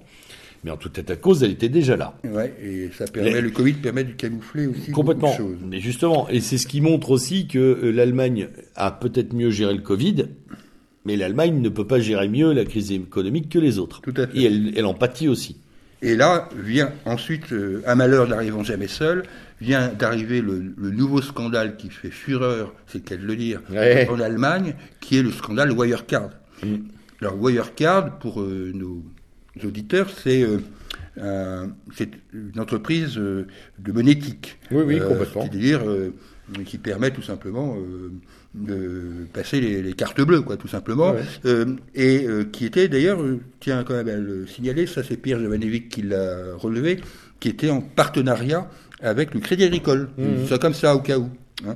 Et donc cette entreprise a camouflé tout simplement, ses pertes, euh, au vu et au su euh, bah, de tout le monde, puisque... Euh, bah, du grand patron allemand, de l'État allemand, du ministre... Et, de Ernst Young, qui, là, évidemment, prend une grosse claque, puisqu'ils ont été incapables de voir que 2 milliards n'existaient pas, mm. tout simplement. ça rappelle fortement euh, ce qui est arrivé à Enron aux États-Unis à l'époque. Exactement, oui. Et euh, qui avait entraîné dans sa chute euh, Arthur Andersen, pas, pas d'Andersen Consulting, mais d'Arthur Andersen, à l'époque. Donc c'est un, c'est un scandale qui fait florès en Allemagne et dont là aussi vous n'entendez pas beaucoup parler. Non, la presse française est euh, quasi muette sur cette affaire-là. Sauf évidemment la presse économique qui ne peut pas faire ça, autrement. oui, qui l'a mentionné. peut pas faire autrement. On l'a vu dans les échos, on l'a vu dans. Oui, et même euh, j'ai entendu François Langlais. Même l'entreprise en a parlé. Le, J'ai entendu François Langlais en parler parce qu'ils ne peuvent pas ne pas en parler, c'est pas possible. Mais euh, dans la presse, on va dire traditionnelle, enfin, les journaux de télé traditionnels, vous n'entendez pas parler du tout. Non, ça n'a pas fait un pli. Hein. De ce type de choses. Alors que c'est, c'est il faut savoir les, les enfin, on, sait tous le rapport euh, à l'argent, à la monnaie qu'ont les Allemands. Mm. Enfin, c'est culturel compte tenu de ce qui s'est passé, quoi. Donc, euh, euh, moi, je suis assez inquiet pour la suite des événements chez nos voisins allemands.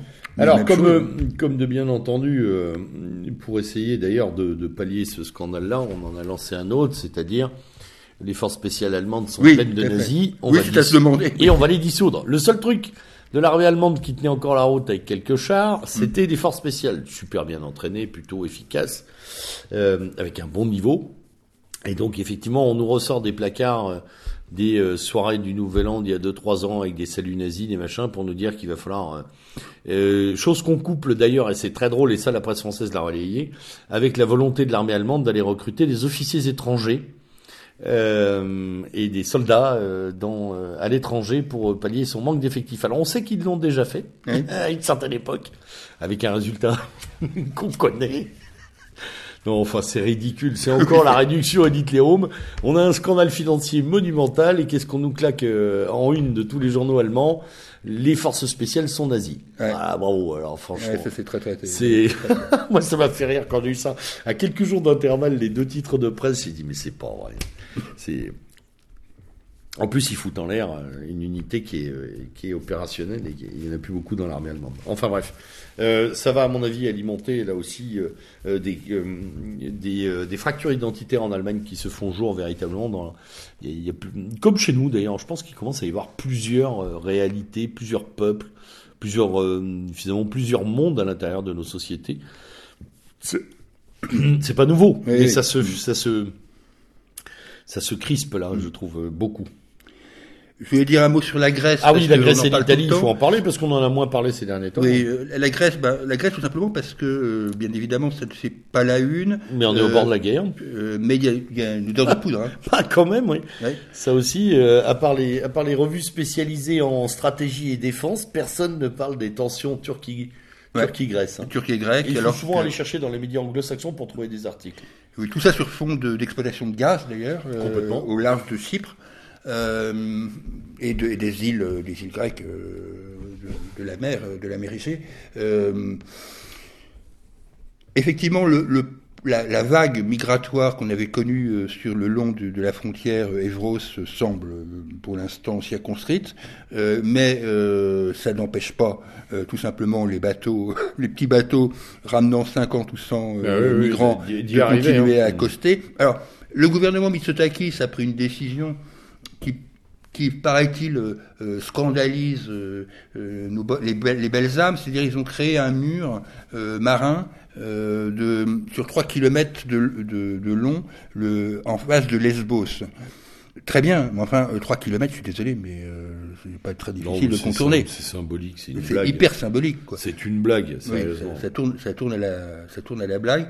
Et euh, pendant ce temps-là, euh, les, points de départ des migrants, qui sont souvent effectivement des îles, aujourd'hui arrivent dans la Grèce intérieure et commencent à ramifier aux quatre coins de la Thessalonique et du Péloponnèse, enfin, essentiellement Thessalonique d'ailleurs. Voilà, voilà où on en est la situation grecque. Sur la situation italienne, je l'ai noté, mais personnellement, ce n'est pas grand chose à dire. Tu Non, non, non, il y a, il y a en, en, Italie un, double débat qui est la gestion Covid, qui là a lieu, avec des questionnements. Euh, euh, je dirais que c'est le même qu'en Espagne d'ailleurs. Ce sont des, des, problématiques qui sont pas seulement polémiques, euh, j'attire d'ailleurs l'attention euh, des internautes, des auditeurs euh, sur un certain nombre d'articles qui sont sortis en Espagne et en Italie sur le fait que le Covid était présent bien avant sa mise à jour par les Chinois au mois de décembre. Oui, alors ça, oui, ça j'ai. T'as vu là, vu, il y a eu, alors les, le, le comité scientifique italien a fait des recherches et a trouvé sur des autopsies de gens décédés de euh, pneumonie atypique qui a pu remonter pratiquement jusqu'à fin août-septembre de l'année précédente. Les Espagnols ont trouvé dans des échantillons d'eau usée datant euh, de mars 2019 la présence du Covid. Bon, à, vérifier pour voir s'il y a eu des problèmes de manip. Je, je euh, suis très surpris que ces petites informations qui sont sorties, effectivement, n'aient pas été plus relayées. Moi, j'avais entendu. Alors, elles font l'objet de, Enfin, en tout cas, il y, a des articles dans la presse italienne et espagnole. alors, sur les, mais rien chez nous. Sur les pneumopathologies euh, diagnostiquées euh, en octobre-novembre en Italie, euh, depuis, on le sait depuis un moment. Oui. Et il est assez étonnant que ça ne soit pas plus rosé que ça.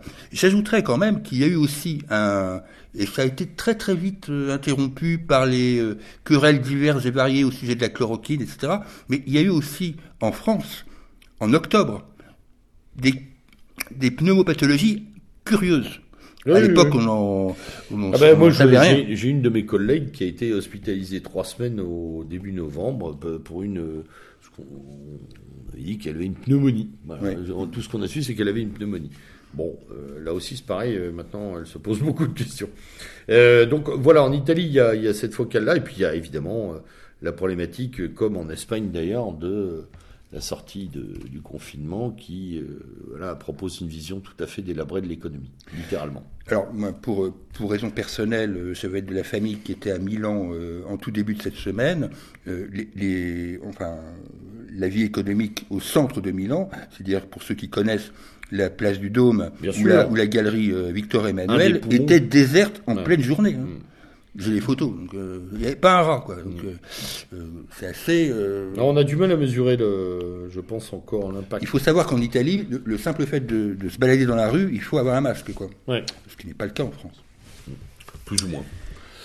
Un petit mot sur, le, Allez. sur le Moyen-Orient. Allez, parce qu'il y a aussi la le Moyen-Orient, parce que bah, on, va faire, on va faire vite, parce qu'on peut pas rentrer dans le détail de chacun, mais, il y a quand même, là aussi, de la part de la presse française, et c'est particulièrement scandaleux, un calme plat au sujet de la situation libanaise, qui est catastrophique. Euh, au Liban, euh, la monnaie la monnaie s'est effondrée, euh, il n'y a plus de dollars dans les rues. Enfin bon, c'est, euh, des, on, va assister au Liban à des émeutes de la faim complètement comparables à ce qui s'est passé en Argentine euh, la crise de 2000. Les hein. seuls qui ont fait quelque chose d'intéressant, c'était il y a quelques semaines, j'ai eu à, à écouter sur France Culture une émission de reportage sur le Liban où témoignaient dans la rue des gens qui étaient à la fois mobilisés euh, contre la pauvreté et des gens déclassés. On a pu entendre un ancien chirurgien dentiste formé en France euh, qui distribuait des repas aux nécessiteux et qui ne travaillait plus depuis des mois. Euh, pour se rendre compte, là, ça m'a permis moi, de, en dehors du réseau d'amis libanais que je peux avoir et que je salue à ce micro puisqu'il y a quelques auditeurs quand même. Euh, ça m'a permis aussi de comprendre l'ampleur de cette crise dont tout le monde se fiche. Hum, hum. Le Liban est à genoux euh, économiquement. Euh, oui, là on parle de, quand même d'un État qui a été longtemps la Suisse du Moyen-Orient. Complètement. où les banques sont entourées de fils de fer barbelés pour pas que les gens viennent régler leurs hum, comptes, hein, tout simplement. Quoi. la Banque centrale du Liban, c'est le cas. Hein. non, c'est catastrophique et c'est aussi une des conséquences euh, des manœuvres américaines par rapport à la Syrie. Enfin là, il y a tout un truc euh, par rapport euh, bah, aux sanctions syriennes. Hmm. Et Israël. Oui, oui, bien sûr. Quand même Israël. Bien sûr, Israël, là, reprend, prend une revanche par rapport à sa dernière défaite militaire. Hein. On ne peut pas non plus être aveugle. Hein. Lequel Israël se trouve aujourd'hui dans une situation un peu particulière, puisque ça nous permet d'ouvrir là-dessus. C'est quand même le seul pays au monde qui aujourd'hui a deux premiers ministres. Oui. Euh, bon, certes, M. Gantz est aussi ministre de la Défense, mais euh, bon, et là, euh, Israël se trouve confronté, ou en tous les cas, les Palestiniens se trouvent confrontés à une tentative d'annexion de la Cisjordanie. Euh, si cette euh, annexion avait lieu, et elle est partie pour l'être, hein, euh, ça veut dire tout simplement que le projet à deux États, auquel moi personnellement je n'ai jamais cru, là, il prendrait définitivement du plomb dans l'aile, puisque ça casserait toute possibilité d'avoir un État constitué au niveau palestinien. Et voilà. toute la zone devrait, ou aurait dû, ou devrait encore faire l'objet de questionnements de la part de nos euh, de nos plumitifs euh, français, parce que euh, on ne peut pas soustraire cette attaque israélienne de l'attaque euh, turcs sur le, le, Kurdistan, des menées des Turcs en Libye. Je pense qu'il y a des concertations là et du partage. Et euh, bon, il y a Monsieur Poutine aussi dans le dans l'eau. Il y a Monsieur Trump. Il y a l'Arabie Saoudite derrière. Il y a un sacré remaniement régional avec des je te permets de faire et tu me laisses faire, euh, qui mériterait des analyses un peu plus développées que ce qu'on trouve. C'est-à-dire que encore une fois, il faut aller dans la presse anglo-saxonne. Euh, américaine pour l'occasion. Enfin, c'est là que j'ai trouvé des, des points de situation, notamment sur la Libye, à peu près corrects. Euh, Mais on va vers un partage de la Libye euh, En, deux. Hein. Euh, la Cyrénaïque d'un côté, la Tripolitaine de l'autre. Comme on a de fait aussi une scission bah oui, Erdogan du Yémen. et Erdogan, et Erdogan et Poutine se partagent la Libye, on ah peut le dire quand même. Complètement. C'est pas une insulte de le dire, ils sont en train de se partager la Libye. Et, le Yémen est coupé en deux aussi. hein. donc on revient à Yémen du Nord, Yémen du Sud, quoi, quasiment. Hein. Totalement, ce qui avait d'ailleurs, pour les plus jeunes de nos auditeurs, été longtemps le cas. Oui, ce qui était longtemps le cas. Mm, mm. Alors il y avait une division euh, qui était théoriquement idéologique, avec un Yémen euh, euh, communiste d'un côté et un Yémen libéral de l'autre, mais en fait, religieux de l'autre. C'était, des affaires essentiellement tribales. Hein. Complètement. Ça tenait, ça tenait à des, à des, à des religions et des tribus. Hein, parce qu'il y a sunnite aussi, il faut pas l'oublier non plus. Avant d'aborder, bon, on, pourrait encore discuter sur l'Arabie Saoudite et la situation euh, compte tenu de l'effondrement des prix du pétrole. De, Ouais, mais je pense que là, il faut laisser passer quelques semaines encore pour voir un peu les, pour avoir les premiers relevés chiffrés. Oui, de la chute. Un peu où ça en est, tout à fait. Un dernier mot avant de passer à la situation française. Bah, sur ce qui s'est passé en Russie. Oui. Euh, c'est quand même euh, ce qui le plus le plus important. Le référendum russe. Le référendum russe, donc le, Vladimir Poutine a, remporté ce référendum avec 78% des voix et une participation de de 65%, d'après ce que j'ai compris, mmh, mmh. Euh, des électeurs. bon, alors tout le monde se focalise. Alors moi je suis un peu mal à l'aise pour parler de ça parce que tout le monde se focalise sur euh, le, fait que Vladimir Poutine euh, pourrait être président de la Fédération de Russie jusqu'en 2036. Ok, j'ai bien compris. Maintenant, j'aimerais bien. J'avoue que je ne maîtrise pas les autres sujets. Mm. Euh, c'est-à-dire, euh, dans ce référendum, il n'y avait pas que ça euh, et l'autorisation pour Vladimir Poutine de se représenter aux élections de 2024. Il y avait d'autres éléments de politique intérieure russe et sur lesquels, personnellement, je il y avait, je crois, des des choses sur sur la réorganisation régionale aussi. Oui, euh, oui, je sais. Il, me semble. Hein, je, vais, je vais regarder. J'avais ça dans mes notes, mais je ne sais pas si je le retrouverai ou sur le net. Mais bon, euh, oui, tout le monde se focalise là-dessus. Pourquoi? Bah, Parce que euh, voilà, il y a un champion du monde de la longévité au pouvoir russe, c'est Poutine, et comme de toute façon. Il y a, il y a une, hostilité à sa personne de la part des occidentaux, voilà, qui focalise cette affaire-là. Donc ils sont hostiles à Trump, ils sont hostiles à Poutine, ils sont hostiles à Xi Jinping. Enfin, on a vraiment une presse qui passe son temps à désinguer euh, euh, les, les, autres, les, autres, les gouvernements des grandes puissances internationales. si, il y avait un truc de marrant. Il y avait l'inscription du mariage hétérosexuel dans la Constitution. Ah oui. Comme étant la seule forme de mariage possible. Ah oui et euh, un renforcement patriotique de l'enseignement. C'est-à-dire un renforcement euh, des, euh, de, de, de, l'histoire patriotique de la Russie. Voilà.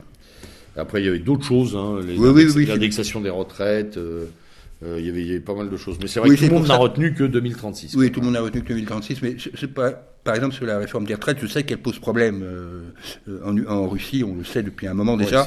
donc je ne sais pas le contenu. Euh, Il y a un effondrement des Et ça peut avoir de l'importance parce que euh, si c'est une évolution un peu drastique du système, ça peut avoir une conséquence sur, la popularité même de Vladimir Poutine. C'est quand, même un de ses bastions électoraux. Oui. Là-dessus, il y a quand même du poids chez les retraités pour Poutine. Euh, les élections polonaises. Ah, les élections polonaises. Avant de passer à la France, il fallait en parler aussi. Euh. Ouais. Bah, le président Douda sont partis pour. Euh... Bon, bah pour oui, pour repiquer. Hein, pour repiquer, oui. Euh. Même si, franchement, on peut dire là aussi que la presse occidentale et française n'a eu de de considération et de d'amour que pour le maire de de Varsovie. De Varsovie. voilà, le libéral. Le libéral, ouais, le libéral, bah, c'est toujours comme ça. Bon, qui prend 10 points ou 15 points. Euh, de toute façon, la, presse, la presse française, euh, quand elle va dans ces pays-là, en particulier du, de, de l'Europe orientale, elle s'intéresse à Varsovie, à Budapest, à Bucarest, etc. Elle ne va jamais ailleurs. Euh, D'ailleurs, elle ne va plus à Budapest parce que Orban. elle va même plus à Budapest. Orban, mais... Orban elle ne peut plus le voir en peinture. Non, mais c'est vrai, ils ont, ils ont un raisonnement de, euh, vraiment sur les capitales, quoi, tout simplement. Et, ils ont le même problème avec les États-Unis, d'ailleurs. Hein. Euh, ils vont à Washington ou à San Francisco ou Los Angeles, mais ils vont pas euh, ils vont, faire un tour ils vont, pas à Charlottesville ou autre. Hein. Bien sûr. Alors, ils y vont un peu là avec Black Lives, Matter parce qu'ils sont obligés quand même, mais d'habitude, tout se passe à Washington. Hmm ou New York. c'est une nécessité euh, C'est là, complètement. Un Alors la France, la ah, France post-Covid, la France deuxième tour des élections municipales euh, et euh, la France toujours, euh, la France, la presse française toujours aussi nulle dans ses dans ces constats. Il y a vraiment, franchement, sur les municipales. Alors, je sais pas par quoi on commence, par le Covid ou par les municipales Oh, oui, commençons par le Covid, comme ça on fait fin de Covid et puis municipal. Bah, fin de Covid, euh, là en ce moment, au moment où on parle, il y a des auditions oui. diverses et variées. Madame. J'étais très surpris, l'audition de Madame Buzyn, il faut qui a eu lieu hier ou avant-hier, n'a pas donné lieu finalement à beaucoup d'étalage dans les non, dans les médias. Hein. Non. Euh, on aurait pu penser quand même que bon, autant euh, l'audition du professeur Raoult a rassemblé euh, des centaines ah bah, de milliers de personnes. Ah oui, c'était c'était impressionnant pendant trois heures. Hein. On n'était pas à la Coupe du Monde, mais pas loin. Ah, bah en termes d'audience, ça fait un carton. Hein. Raoult, il a fait un carton sur un sur un thème quand même. Bon. Et mais là, Madame Buzyn, à part dire qu'elle était un peu un petit peu sûre d'elle-même, euh, je vais pas dire dominatrice, ce serait pas, ce serait mmh. peut-être pas le terme, mais sûre d'elle-même et parfois un peu embrouillée. Euh, on n'a pas su grand-chose finalement de son audition, qu'elle était euh, droite dans ses bottes, euh, voilà, tout simplement. Oui, c'est la même chose pour Marisol Touraine d'ailleurs. Oui, la même chose pour Marisol Touraine. Je les attendais au tournant. Là, on n'a pas eu Olivier Véran. Olivier Véran, lui, c'est pour à la fin du mois de juillet, d'après ce que j'ai compris. Oui, mais là, tu t'aperçois aussi que ces audiences post-Covid euh, sont posées en plein milieu de la période estivale des entre guillemets vacances, et que ça va peut-être moins mobiliser les foules. Là aussi, il y a un timing qui est pas. Alors, je veux pas être complotiste, mais enfin, mettre ça en plein été. Oui, mettre ça en plein été, les gens. Euh, ça aurait mérité euh, des auditions de rentrée très bien préparées, verrouillées, avec. Oui, en plus, à l'Assemblée nationale, c'est pas exceptionnel non plus on, finit par apprécier les commissions d'enquête du Sénat. On oui, dire où on en est, quoi. Oui, oui, oui, Alors, il y aura commission d'enquête du Sénat plus tard, c'est sûr. Mais bon, euh, s'il faut, faut compter sur M. Retailleau, euh, là, où on en est, quoi. Bon, j'attends, euh, moi, j'attends de voir un peu ce qui a été posé euh, du côté de la justice, hein, les plaintes des personnels. Oui, donc il y a 80 plaintes. Là, il y a quand même quelque chose qui peut peut-être être intéressant en termes de dossier surtout s'il y a quelques juges qui prennent le taureau par les cornes. Euh, oui, alors là-dessus, euh, comment il s'appelle? Régis de Castelnau, dans, dans sa rubrique Vue de droit, euh, conseillait plutôt aux plaignants de s'adresser aux juridictions classiques plutôt qu'à la Cour de justice de la République. Complètement. je pense que c'est une bonne, c'est une bonne chose parce que la Cour de justice de la République peut être d'abord c'est beaucoup plus long en procédure. Et euh, la, les, les, juridictions classiques permettent que si elles sont classées sans suite pour une ou deux ou trois ou quatre, il y en a quand même quelques-unes qui passent au travers. Quoi. Sur 80, il y a plus de potentiel de, de, de, traitement. Oui, voilà. Donc euh, je pense que là, du Castelnau a Ouais, mais tu vois, moi, j'ai, enfin voilà, je regarde la presse, je dis, euh, voilà, les auditions, alors, bah, alors pas grand chose. Oui, oui, oui. C'est assez fade. Oui, c'est. Alors, y aura-t-il un euh, rebond pour reprendre le bah, Marisol Touraine, j'aurais bien aimé qu'elle nous explique pourquoi les, stocks de masques, elle les avait flambés, quoi. Oui, bah. On n'a pas grand chose. On n'a pas grand chose à se mettre sous la dent, c'est un peu, un peu dommage. Non, et du coup, euh, euh, là, aujourd'hui, euh, la seule actualité qui est donnée, c'est euh, l'attaque très violente de Martin Hirsch contre le professeur Raoult pour diffamation ou je sais pas quoi. Enfin, c'est c'est périphérique. Là, il faudra quand même qu'un jour on, ait une vision un, peu plus calme de ce qui s'est réellement passé par rapport à la cabale, parce que c'est une cabale contre le professeur Raoult. Et dans l'émission précédente, j'avais dit que moi personnellement, je n'ai pas de jugement à faire sur le, sur le, le traitement lui-même. Par contre, j'ai un jugement à, à avoir en tant qu'observateur. Sur le traitement médiatique. Oui, voilà, c'est pas médiatique, c'est quand même un truc invraisemblable. Quoi. Même des gens qui ne sont pas euh, qui passent pas pour des complotistes avérés, comme peut-être je, je, suis renommé, euh, considèrent quand même que c'est un peu grave ce qui, s'est passé par rapport à, à ce, à ce professeur. Ouais, mais, ouais, bien sûr, mais c'est déjà ce qui s'était passé pour les Gilets jaunes. Ce qui continue d'ailleurs de se passer pour les Gilets jaunes, voilà notre, euh, via notre pseudo Black Lives Matter terroriste. Euh, euh, parce que cette donzelle en a profité comme, pour dire quand même que les gilets jaunes étaient des fascistes. Mmh, mmh. Hein, voilà, c'est grave aussi, mais euh, ça n'émeut plus personne tout ça. Oui, effectivement, il y a, cette affaire de, a été euh, cette affaire de, des Black Lives Matter à la française via Aïssa Traoré a aussi permis quand même de, de, mettre un peu sous le boisseau toutes les interrogations qui se posaient sur la gestion du Covid. Il faut être honnête, c'était un, un argument, un, argument de camouflage. Système de substitution, euh, voilà. Et d'ailleurs, on camoufle dans le camouflage, c'est-à-dire que euh, bien peu ont été les journaux. Il y en a quelques-uns qui l'ont fait quand même pour euh, dire que le clan Traoré était une mafia absolument dantesque avec des condamnations en chaîne de toute la famille.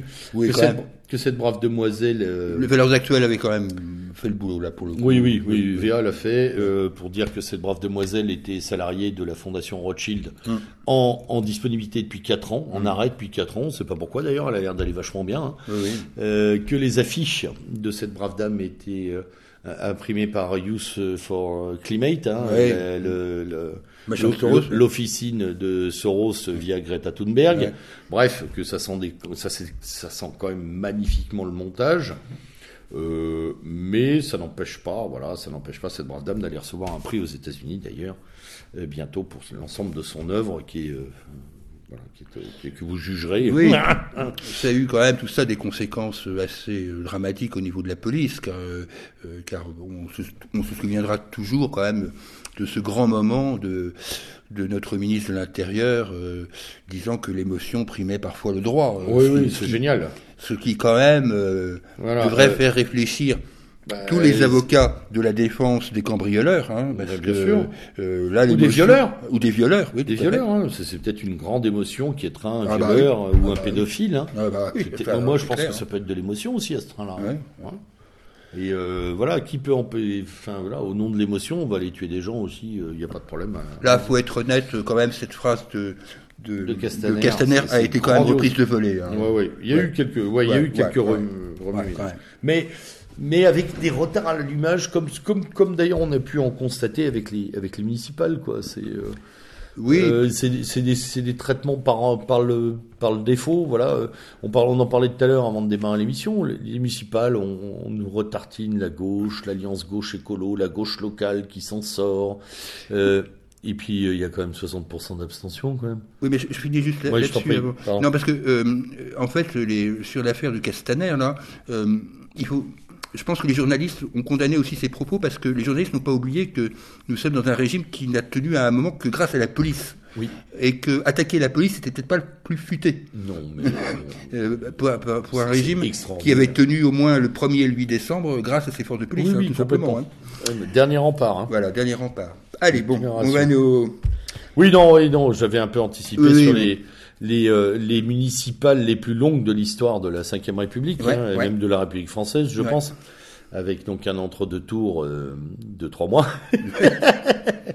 de confinement de trois mois qui a eu pour résultat évidemment un désintéressement total à la suite ou alors des, des, des, évolutions qui finalement sont périphériques par rapport au fait que les gens ne vont plus voter. Et, ce que je trouve dramatique et ce qui a été peu mis en avant dans les gros titres. J'ai épluché la presse. Je pensais qu'il y aurait quand même euh, une, une sur l'abstention, mais non. C'était l'écologie, c'était la gauche locale, c'était euh, euh, le fait qu'on avait reconduit des maires de terroir, des ancrages, et absolument pas les. J'ai dû chercher dans les pages intérieures pour le, le, taux d'abstention. Oui. Alors il, faut aussi être honnête. Quelques éditorialistes l'ont fait. Oui, les éditorialistes l'ont fait. Au niveau des hommes politiques, euh, il faut être honnête, euh, euh, Jean-Luc Mélenchon et Marine Le Pen, les deux d'ailleurs, ont, mis, ont mis en avant cette abstention, non pas comme une simple conséquence du Covid, mais peut-être pour des causes plus profondes que le Covid. je crois qu'ils ont tous les deux eu raison de le faire et de le dire. maintenant, le résultat des élections qui amène une certaine de, un certain nombre de grandes villes françaises à basculer dans le camp vert, euh, même s'il y a effectivement des taux d'abstention faramineux. Euh, je pense euh, par exemple, on, se gargarise beaucoup à Grenoble de la reconduction de Piolle, sauf que il n'y a que 35% des Grenoblois qui sont allés, qui sont allés voter. Hein, Alors il faut rappeler quand même ça doit pas être si enthousiasmant que ça. Les hein. municipales étaient les élections les plus prisées des Français avec la présidentielle. Tout à fait, bien sûr. C'était bien sûr, bien sûr. Le score était un score d'élection européenne, en termes d'abstention. Moi, j'habite une commune où, euh, sur les, qui vote beaucoup, parce que c'est une population plutôt âgée. Euh, d'habitude, les votes, c'est au minimum 70% d'exprimer. Euh, là, on est à 35, quoi. Donc, il y a un effet de déconfinement, il y a un effet crise, il y a beaucoup de choses. Hein la, maire de ma ville a été élue, euh, c'est la même, elle a été réélue, elle a été élue avec moitié moins de voix qu'au deuxième tour de 2014. Concrètement, c'est ça que ça veut dire. Donc la légitimité d'un certain nombre de maires va être mise en cause à un moment ou l'autre. On lui dira, attendez, euh, vous pesez quoi 15% des inscrits de la ville euh, pour, qui vous, pour, qui vous, parlez Oui, voilà. Et ça, c'est un vrai souci. Alors, dans cette affaire, effectivement, les Verts ont progressé. Bon, ils ont, ils ont surfé sur la vague du Thunberg euh, qui était oui, et, puis sur l'effet Covid aussi. Et puis ils se mobilisent. Et puis ils se mobilisent. bah, voilà, tout simplement, ils se mobilisent, il hein, faut aussi euh, être honnête. Et ils savent faire une union de la gauche à leur profit, euh, alors qu'avant c'était le Parti Socialiste qui tirait le carrosse, et ben maintenant c'est les Verts qui tirent le carrosse. Hein, complètement. complètement. et puis les, les, à droite et à gauche on parlait, je, discutais avec un, de nos camarades qui disait ouais mais on ne les voit pas les insoumis, les désolé les insoumis, ils se sont infiltrés dans un certain nombre de listes, euh, à Grenoble en particulier, mais ailleurs, euh, ils étaient présents. Euh, Alors ils, perdent élus à Toulouse. ils perdent entre guillemets sur le plan de l'étiquette. Oui parce qu'il n'y a pas beaucoup de scores, hein, il n'y a pas de mairie insoumise. Mais, mais par contre, effectivement, ils sont un peu, ah, bah oui, ils, sont ils ont saupoudré un peu partout. Oui, ils ont saupoudré.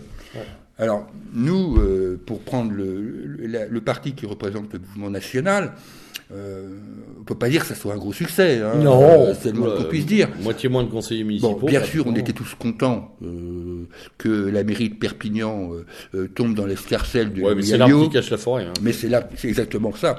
Et puis en plus, il faut prendre en, en considération la situation particulière de Perpignan, qui a une classe politique avec Pujol, mais bien avant Pujol avec Alduy, qui était euh, complètement, complètement vermoulu. Enfin, donc, euh, mais euh, ça ne retire rien à la victoire de Louis Alliot. mais il faut aussi prendre en compte cette lassitude. Bah, il a réussi à se notabiliser. Voilà.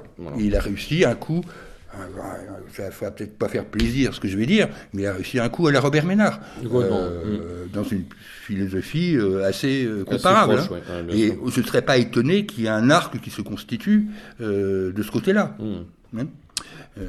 à mon avis, il est déjà en cours. Oui, bien sûr.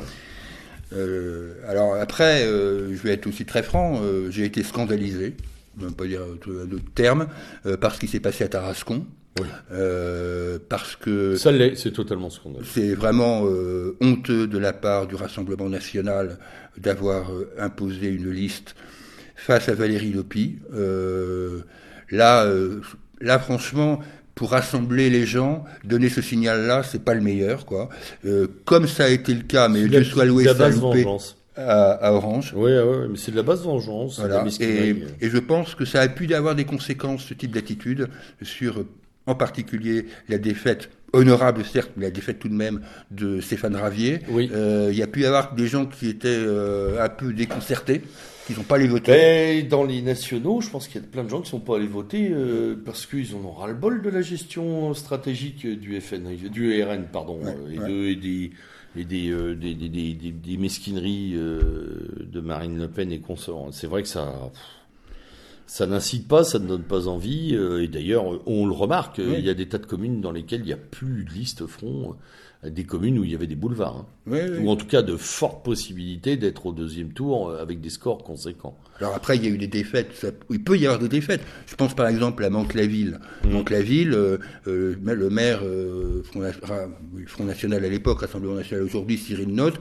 a été battu à Mantes-la-Ville. Sauf que il fait 45% des voix dans, une, dans un duel, alors qu'il avait été élu un peu par hasard, faut bien le dire, sur, une quadrangulaire, sur une quadrangulaire. Sur une quadrangulaire. Donc, bon, c'est une défaite honorable. C'est une défaite avec 45% de voix, c'est pas inintéressant en termes de, de, de, de réservoir. Mais... Bon, c'est une défaite, c'est une défaite. Oui, oui, complètement. Euh, et Stéphane Ravier avait gagné dans une triangulaire aussi, il faut pas mmh, mmh. l'oublier. Bon, donc ce sont des défaites qui sont honorables. Par contre, là, ce qui s'est passé à Tarascon, je suis désolé, euh, c'est pas honorable du tout. Puis, puis, puis, même les menées, euh, les accusations, les il y a eu des tripatouillages, euh, on a rappelé des vieux scandales euh, qui étaient plus ou moins réels. Enfin, on vraiment, c'était de la base politique. Ouais, ouais.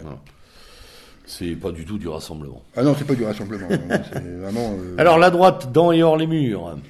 Bah, la droite dans et hors les murs, on la voit, on la voit s'agiter. on la voit s'agiter sous différentes, sous différents registres. On la voit s'agiter, bien sûr, avec Robert Ménard. On la voit s'agiter aussi d'une certaine façon avec Philippe de Villiers. Mmh. On la voit s'agiter euh, sur le boulevard Voltaire. Mais, mais euh, alors, c'est ça l'éternel problème. Même avec Marion Maréchal, euh, même et sa sortie sur le Black Lives Matter. Oui, tout à fait. Bon, qui n'est plus à s'attendre d'ailleurs. Et euh, bon, elle, se fait reprendre de voler Marion Maréchal pour une fois qu'elle dit un truc, euh, donc quand même relativement logique. Oui, euh, j'ai écouté, c'est assez sensé. Oui, voilà, c'est pas d'excuser d'être blanche, il n'y a pas de quoi, il y a pas de quoi lui rentrer dans l'arc, comme l'a fait sa tante. Parce que, mm, mm. Là aussi, incompréhensible. Là, là et en fait, tout le problème de cette droite hors les murs, c'est qu'elle elle ne veut pas entendre parler, en tous les cas, de Marine Le Pen. Oui, euh, d'accord, mais elle ne propose rien non plus. Et il faut bien comprendre que, quoi qu'on en pense, le Rassemblement national, euh, aujourd'hui, pèse peu ou prou 25% des voix. bon, ou plus ou moins, enfin, c'est dans cette gamme-là. Donc, à un moment, il va bien falloir qu'il y ait des discussions. Mais pour discuter, il faut être deux, quoi, tout mmh. simplement. Euh, il faut aussi que le Front National, le Rassemblement national, ouvre un peu ses écoutilles, quoi et cesse de, vilipender euh, tout ce qui n'est pas euh, dans l'orbite du parti. C'est un peu pénible.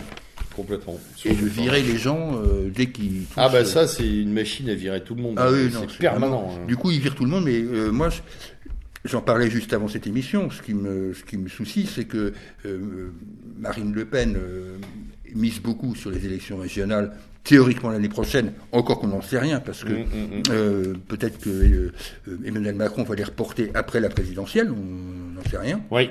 Euh, elle mise beaucoup là-dessus, mais attention, hein, il va falloir qu'elle qu'elle ait un appareil en, état de marche. un, appareil, un appareil déjà. Oui, un appareil, déjà, oui, déjà pour commencer, et un appareil en état de marche.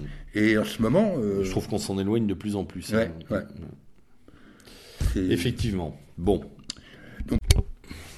Donc, oui, cette droite hors les murs, elle est vraiment euh, finalement hors de toute forme d'organisation. Oui, et je, quand j'écoute ces leaders, euh, j'ai du mal à, intégrer le fait qu'ils puissent trouver une solution d'ici à 2022, si l'élection présidentielle a lieu en 2022, parce que je commence aussi à mettre des réserves, on ne sait jamais ce qui peut se passer. Oui, j'entends même des gens s'enflammer pour une possible, possible candidature de Philippe de Villiers. Oui, oui, oui, tout à fait. Euh, on voit apparaître, revenir des gens. Euh, là, j'écoutais l'autre jour le général Tozin. Oui. Euh, voilà.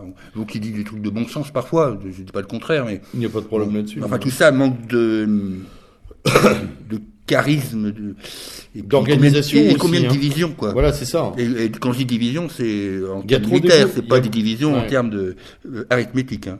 Oui, puis il y a des égos énormes là-dedans aussi. Il faut être très oui, honnête. Hein. a- ouais, ouais, ouais. Ouais. Gérer, euh, gérer, c'est quasi impossible là-dessus. Ouais.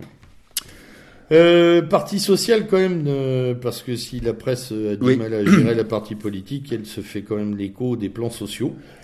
Oui, Euh, parce nombreux. que là, là on, a, on a quand même euh, en ce moment une, ava- une avalanche de, de prévisions euh, très sombres. Hein. Ben, on Euh, est quand même dans une crise économique, hein, oui, euh, euh, que d'ailleurs tout le monde ne semble pas vouloir réaliser. Oui, alors c'est sans doute euh, la, la proximité des plages et des vacances qui doit calmer Ouais, euh, ouais. le jeu, mais entre Airbus, Air France, SNCF, euh, tous les plans sociaux qu'on en- qu'on entend plus ou moins. Camailleux, distribution. Lal, Ouais. Ah oui, c'est- c'est. Sanofi, Sanofi, bien Carrefour. sûr. Sanofi qui a eu, qui a eu en plus des aides gouvernementales. Bien Air sûr. France qui a eu des aides gouvernementales. Donc là, il y a un vrai souci. Et, La SNCF. Et, Airbus, les 5000 licenciements d'Airbus. Ouais. euh, bon courage dans la région euh, toulousaine. là, pour 5 000 le en. France, hein. Oui. 15 000 au total. Oui, 15 000 au total, Ah. 5 000 en France. oui, C'est gigantesque. hein. C'est gigantesque. ouais. Parce que ça va attaquer plusieurs pays de l'Union Européenne pour Airbus, no- notamment l'Allemagne. Oui, bien sûr. Voilà, c'est quand même, euh, c'est- absolument pas anodin. Euh, on a, on a quand même un, un monsieur Le Maire, donc notre ministre de l'économie et des finances, qui a pu annoncer 800 000 chômeurs d'ici le 31 décembre hein, supplémentaires, euh, qui est une hypothèse de Oui, la gentille. disparition d'un million d'emplois. Voilà, Euh, gentil. On est plus euh, sur un million, un million un. Donc ça fait effectivement. euh, Mais on a une, une- on a l'impression qu'il y a traitement sans traitement. Moi, je, je t'avoue que quand je parcours la presse, euh, à part, à part la presse éco, hein, parce que là, oui, je peux pas oui, non, la presse éco, la presse éco, La presse éco, elle décrypte, ouais, hein, la presse elle- éco a fait son travail, donc là-dessus, il n'y a rien à Euh, dire. Elle explique les stratégies, les tentatives de relance, Ouais. les, euh, les mariages possibles, les digestions, les reventes, euh, Oui. les fusions, acquisitions, les machins, tout ce qui va être tenté, ça, elle s'en fait l'écho. Et le reste? On a vraiment pas l'impression qu'on va prendre un, Non, c'est- en six mois, quoi. C'est un peu encore une minute, monsieur le bourreau, tu vois. Oui, c'est ça, complètement. Donc euh, la minute c'est les vacances et le, monsieur le bourreau c'est pour la pour l'automne quoi. Donc euh, bon. Alors euh, qu'on sait qu'il va y avoir des, voilà, il va y avoir des, des, des- des coupes claires, hein, littéralement.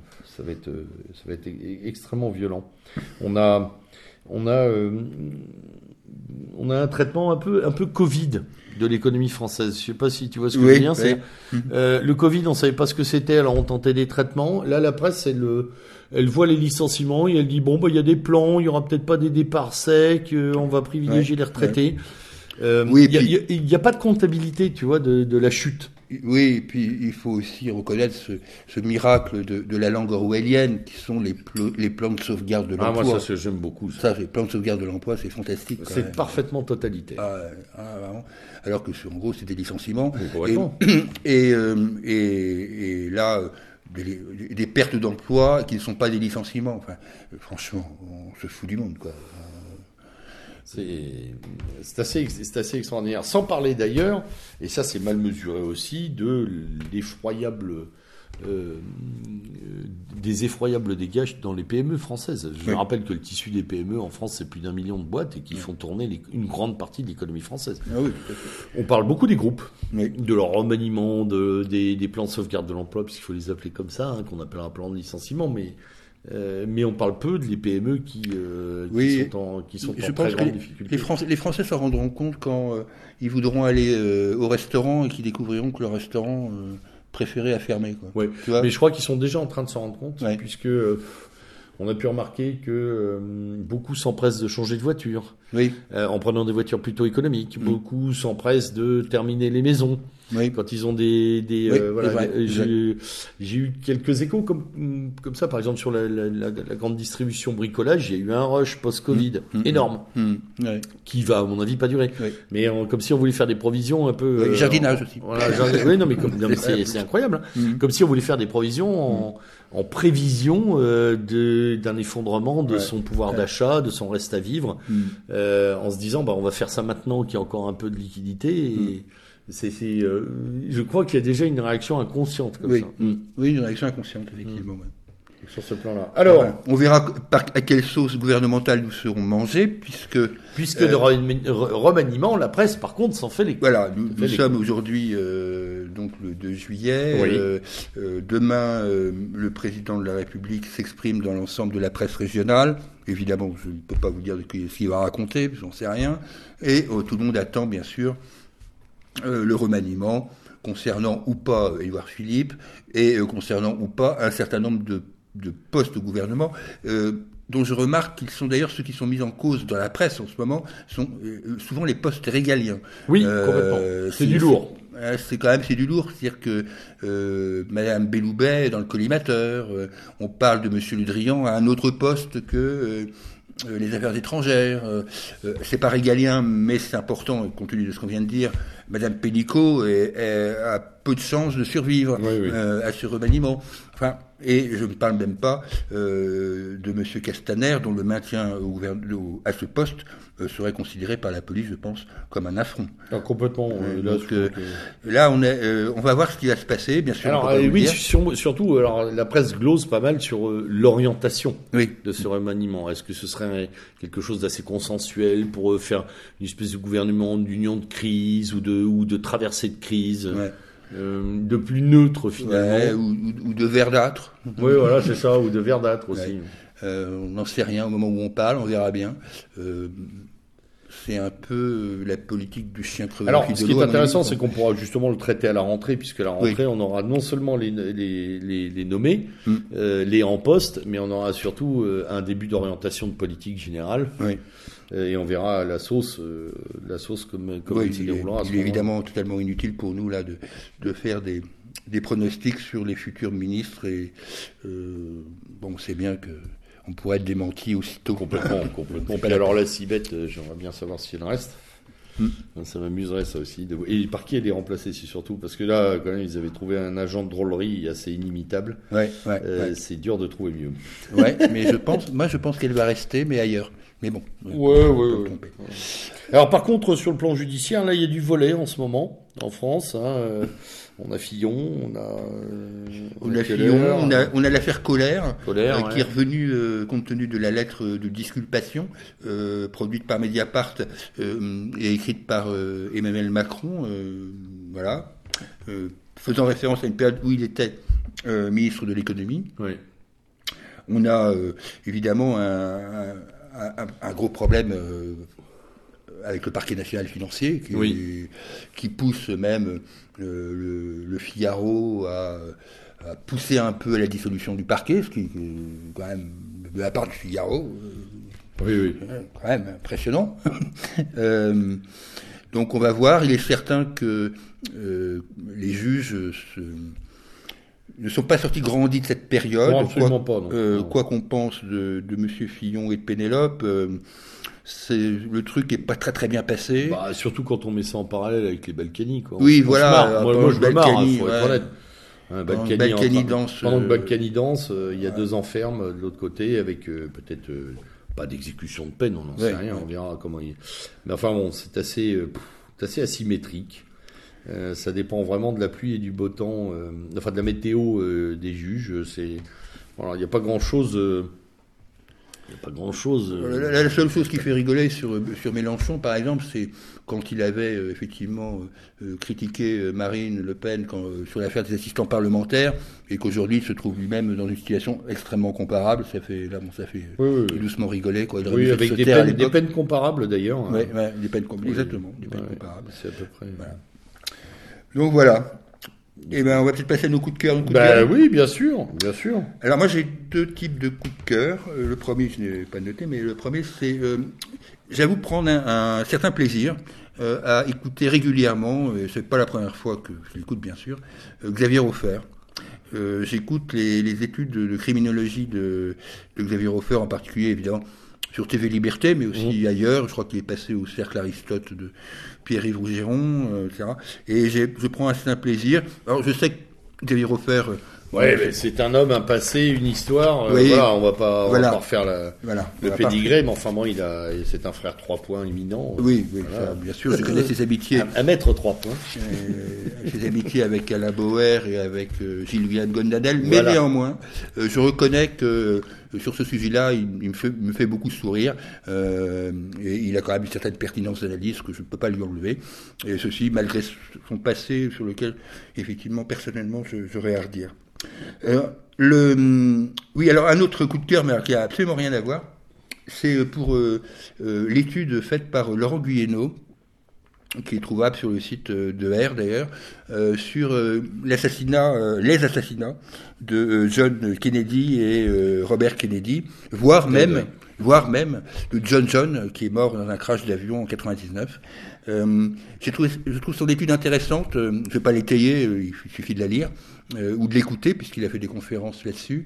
Euh, mais c'est ça m'intéresse parce qu'il met, il est l'un des rares à mettre en lumière le fait que les deux assassinats, si ce n'est le troisième, mais au moins les deux assassinats étaient intimement liés et, et cohérés euh, voilà, à, une, à, une, stratégie. Oui, cohérés à une stratégie. Alors après, je laisse les auditeurs, euh, si ça les intéresse. Oui, c'est passionnant. Sur le historique, c'est passionnant. vraiment de regarder ce qu'il écrit par rapport à la politique israélienne, etc. Puis même, ça a une, certaine forme d'actualité avec ce qui se passe aux États-Unis en ce moment. Oui, tout à fait. Pas, on peut pas. voilà. Tout à fait. Et alors, et je, bon, j'apprécie beaucoup ce, qui, ce travail-là. Bon, voilà il y a des choses à dire. Et par ailleurs, euh, je suis en train de lire un livre euh, qui s'appelle Le jour où euh, Kennedy n'est pas mort, donc le 21 novembre 1963, qui est écrit par R.J. Ellory, qui est un auteur de polar américain et qui lui n'est pas du tout tendre vis-à-vis euh, de John Kennedy, mais beaucoup plus vis-à-vis de Bob, et qui explique un peu euh, les contours de la politique américaine à l'époque avec des personnages réels. Et c'est une uchronie puisqu'en fait, euh, donc comme le, son titre l'indique, Lee Harvey Oswald a loupé, ah, il a raté son tir, a raté son coup, et donc il explique la politique américaine amenant à l'élection présidentielle de 1964, donc et les, relations troubles avec Lyndon Johnson, etc., et les, les côtés pervers, euh, dit-il, euh, de John Kennedy par rapport au sexe faible. Euh, enfin bon. Donc voilà, donc c'était un coup de cœur alors que évidemment, moi j'ai plutôt de la sympathie pour la famille Kennedy. Là, ce livre-là, lui, ne l'est pas, mais c'est intéressant de voir. Oui, parce qu'il lève, il lève aussi, enfin, c'est pas le premier d'ailleurs, hein, mais il lève, il lève, un coin de voile sur, ces, sur cette famille Kennedy qui est particulière tout de même.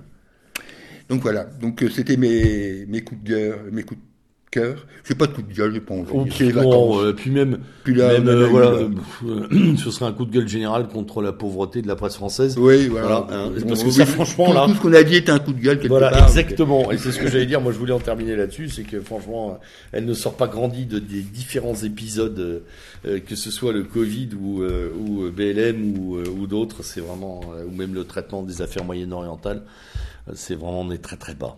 Voilà. Hein, alors, nos voeux pour les vacances, c'est qu'évidemment nos, nos auditeurs euh, continuent à se tenir informés. Nous, on va travailler pour la rentrée, évidemment, euh, de septembre avec euh, avec le prochain numéro. Et puis, surtout, bah, écoutez, continuez de lire en prenant une distance de lecture nécessaire. Je crois que tout le monde le fait, mais parce que là, on tombe on tombe très très bas dans le dans le traitement de l'actualité et euh, je crois que cette bassesse finira par emporter la presse ou une partie de la presse en tout ah, cas. oui, j'en ai bien le sentiment. Oui.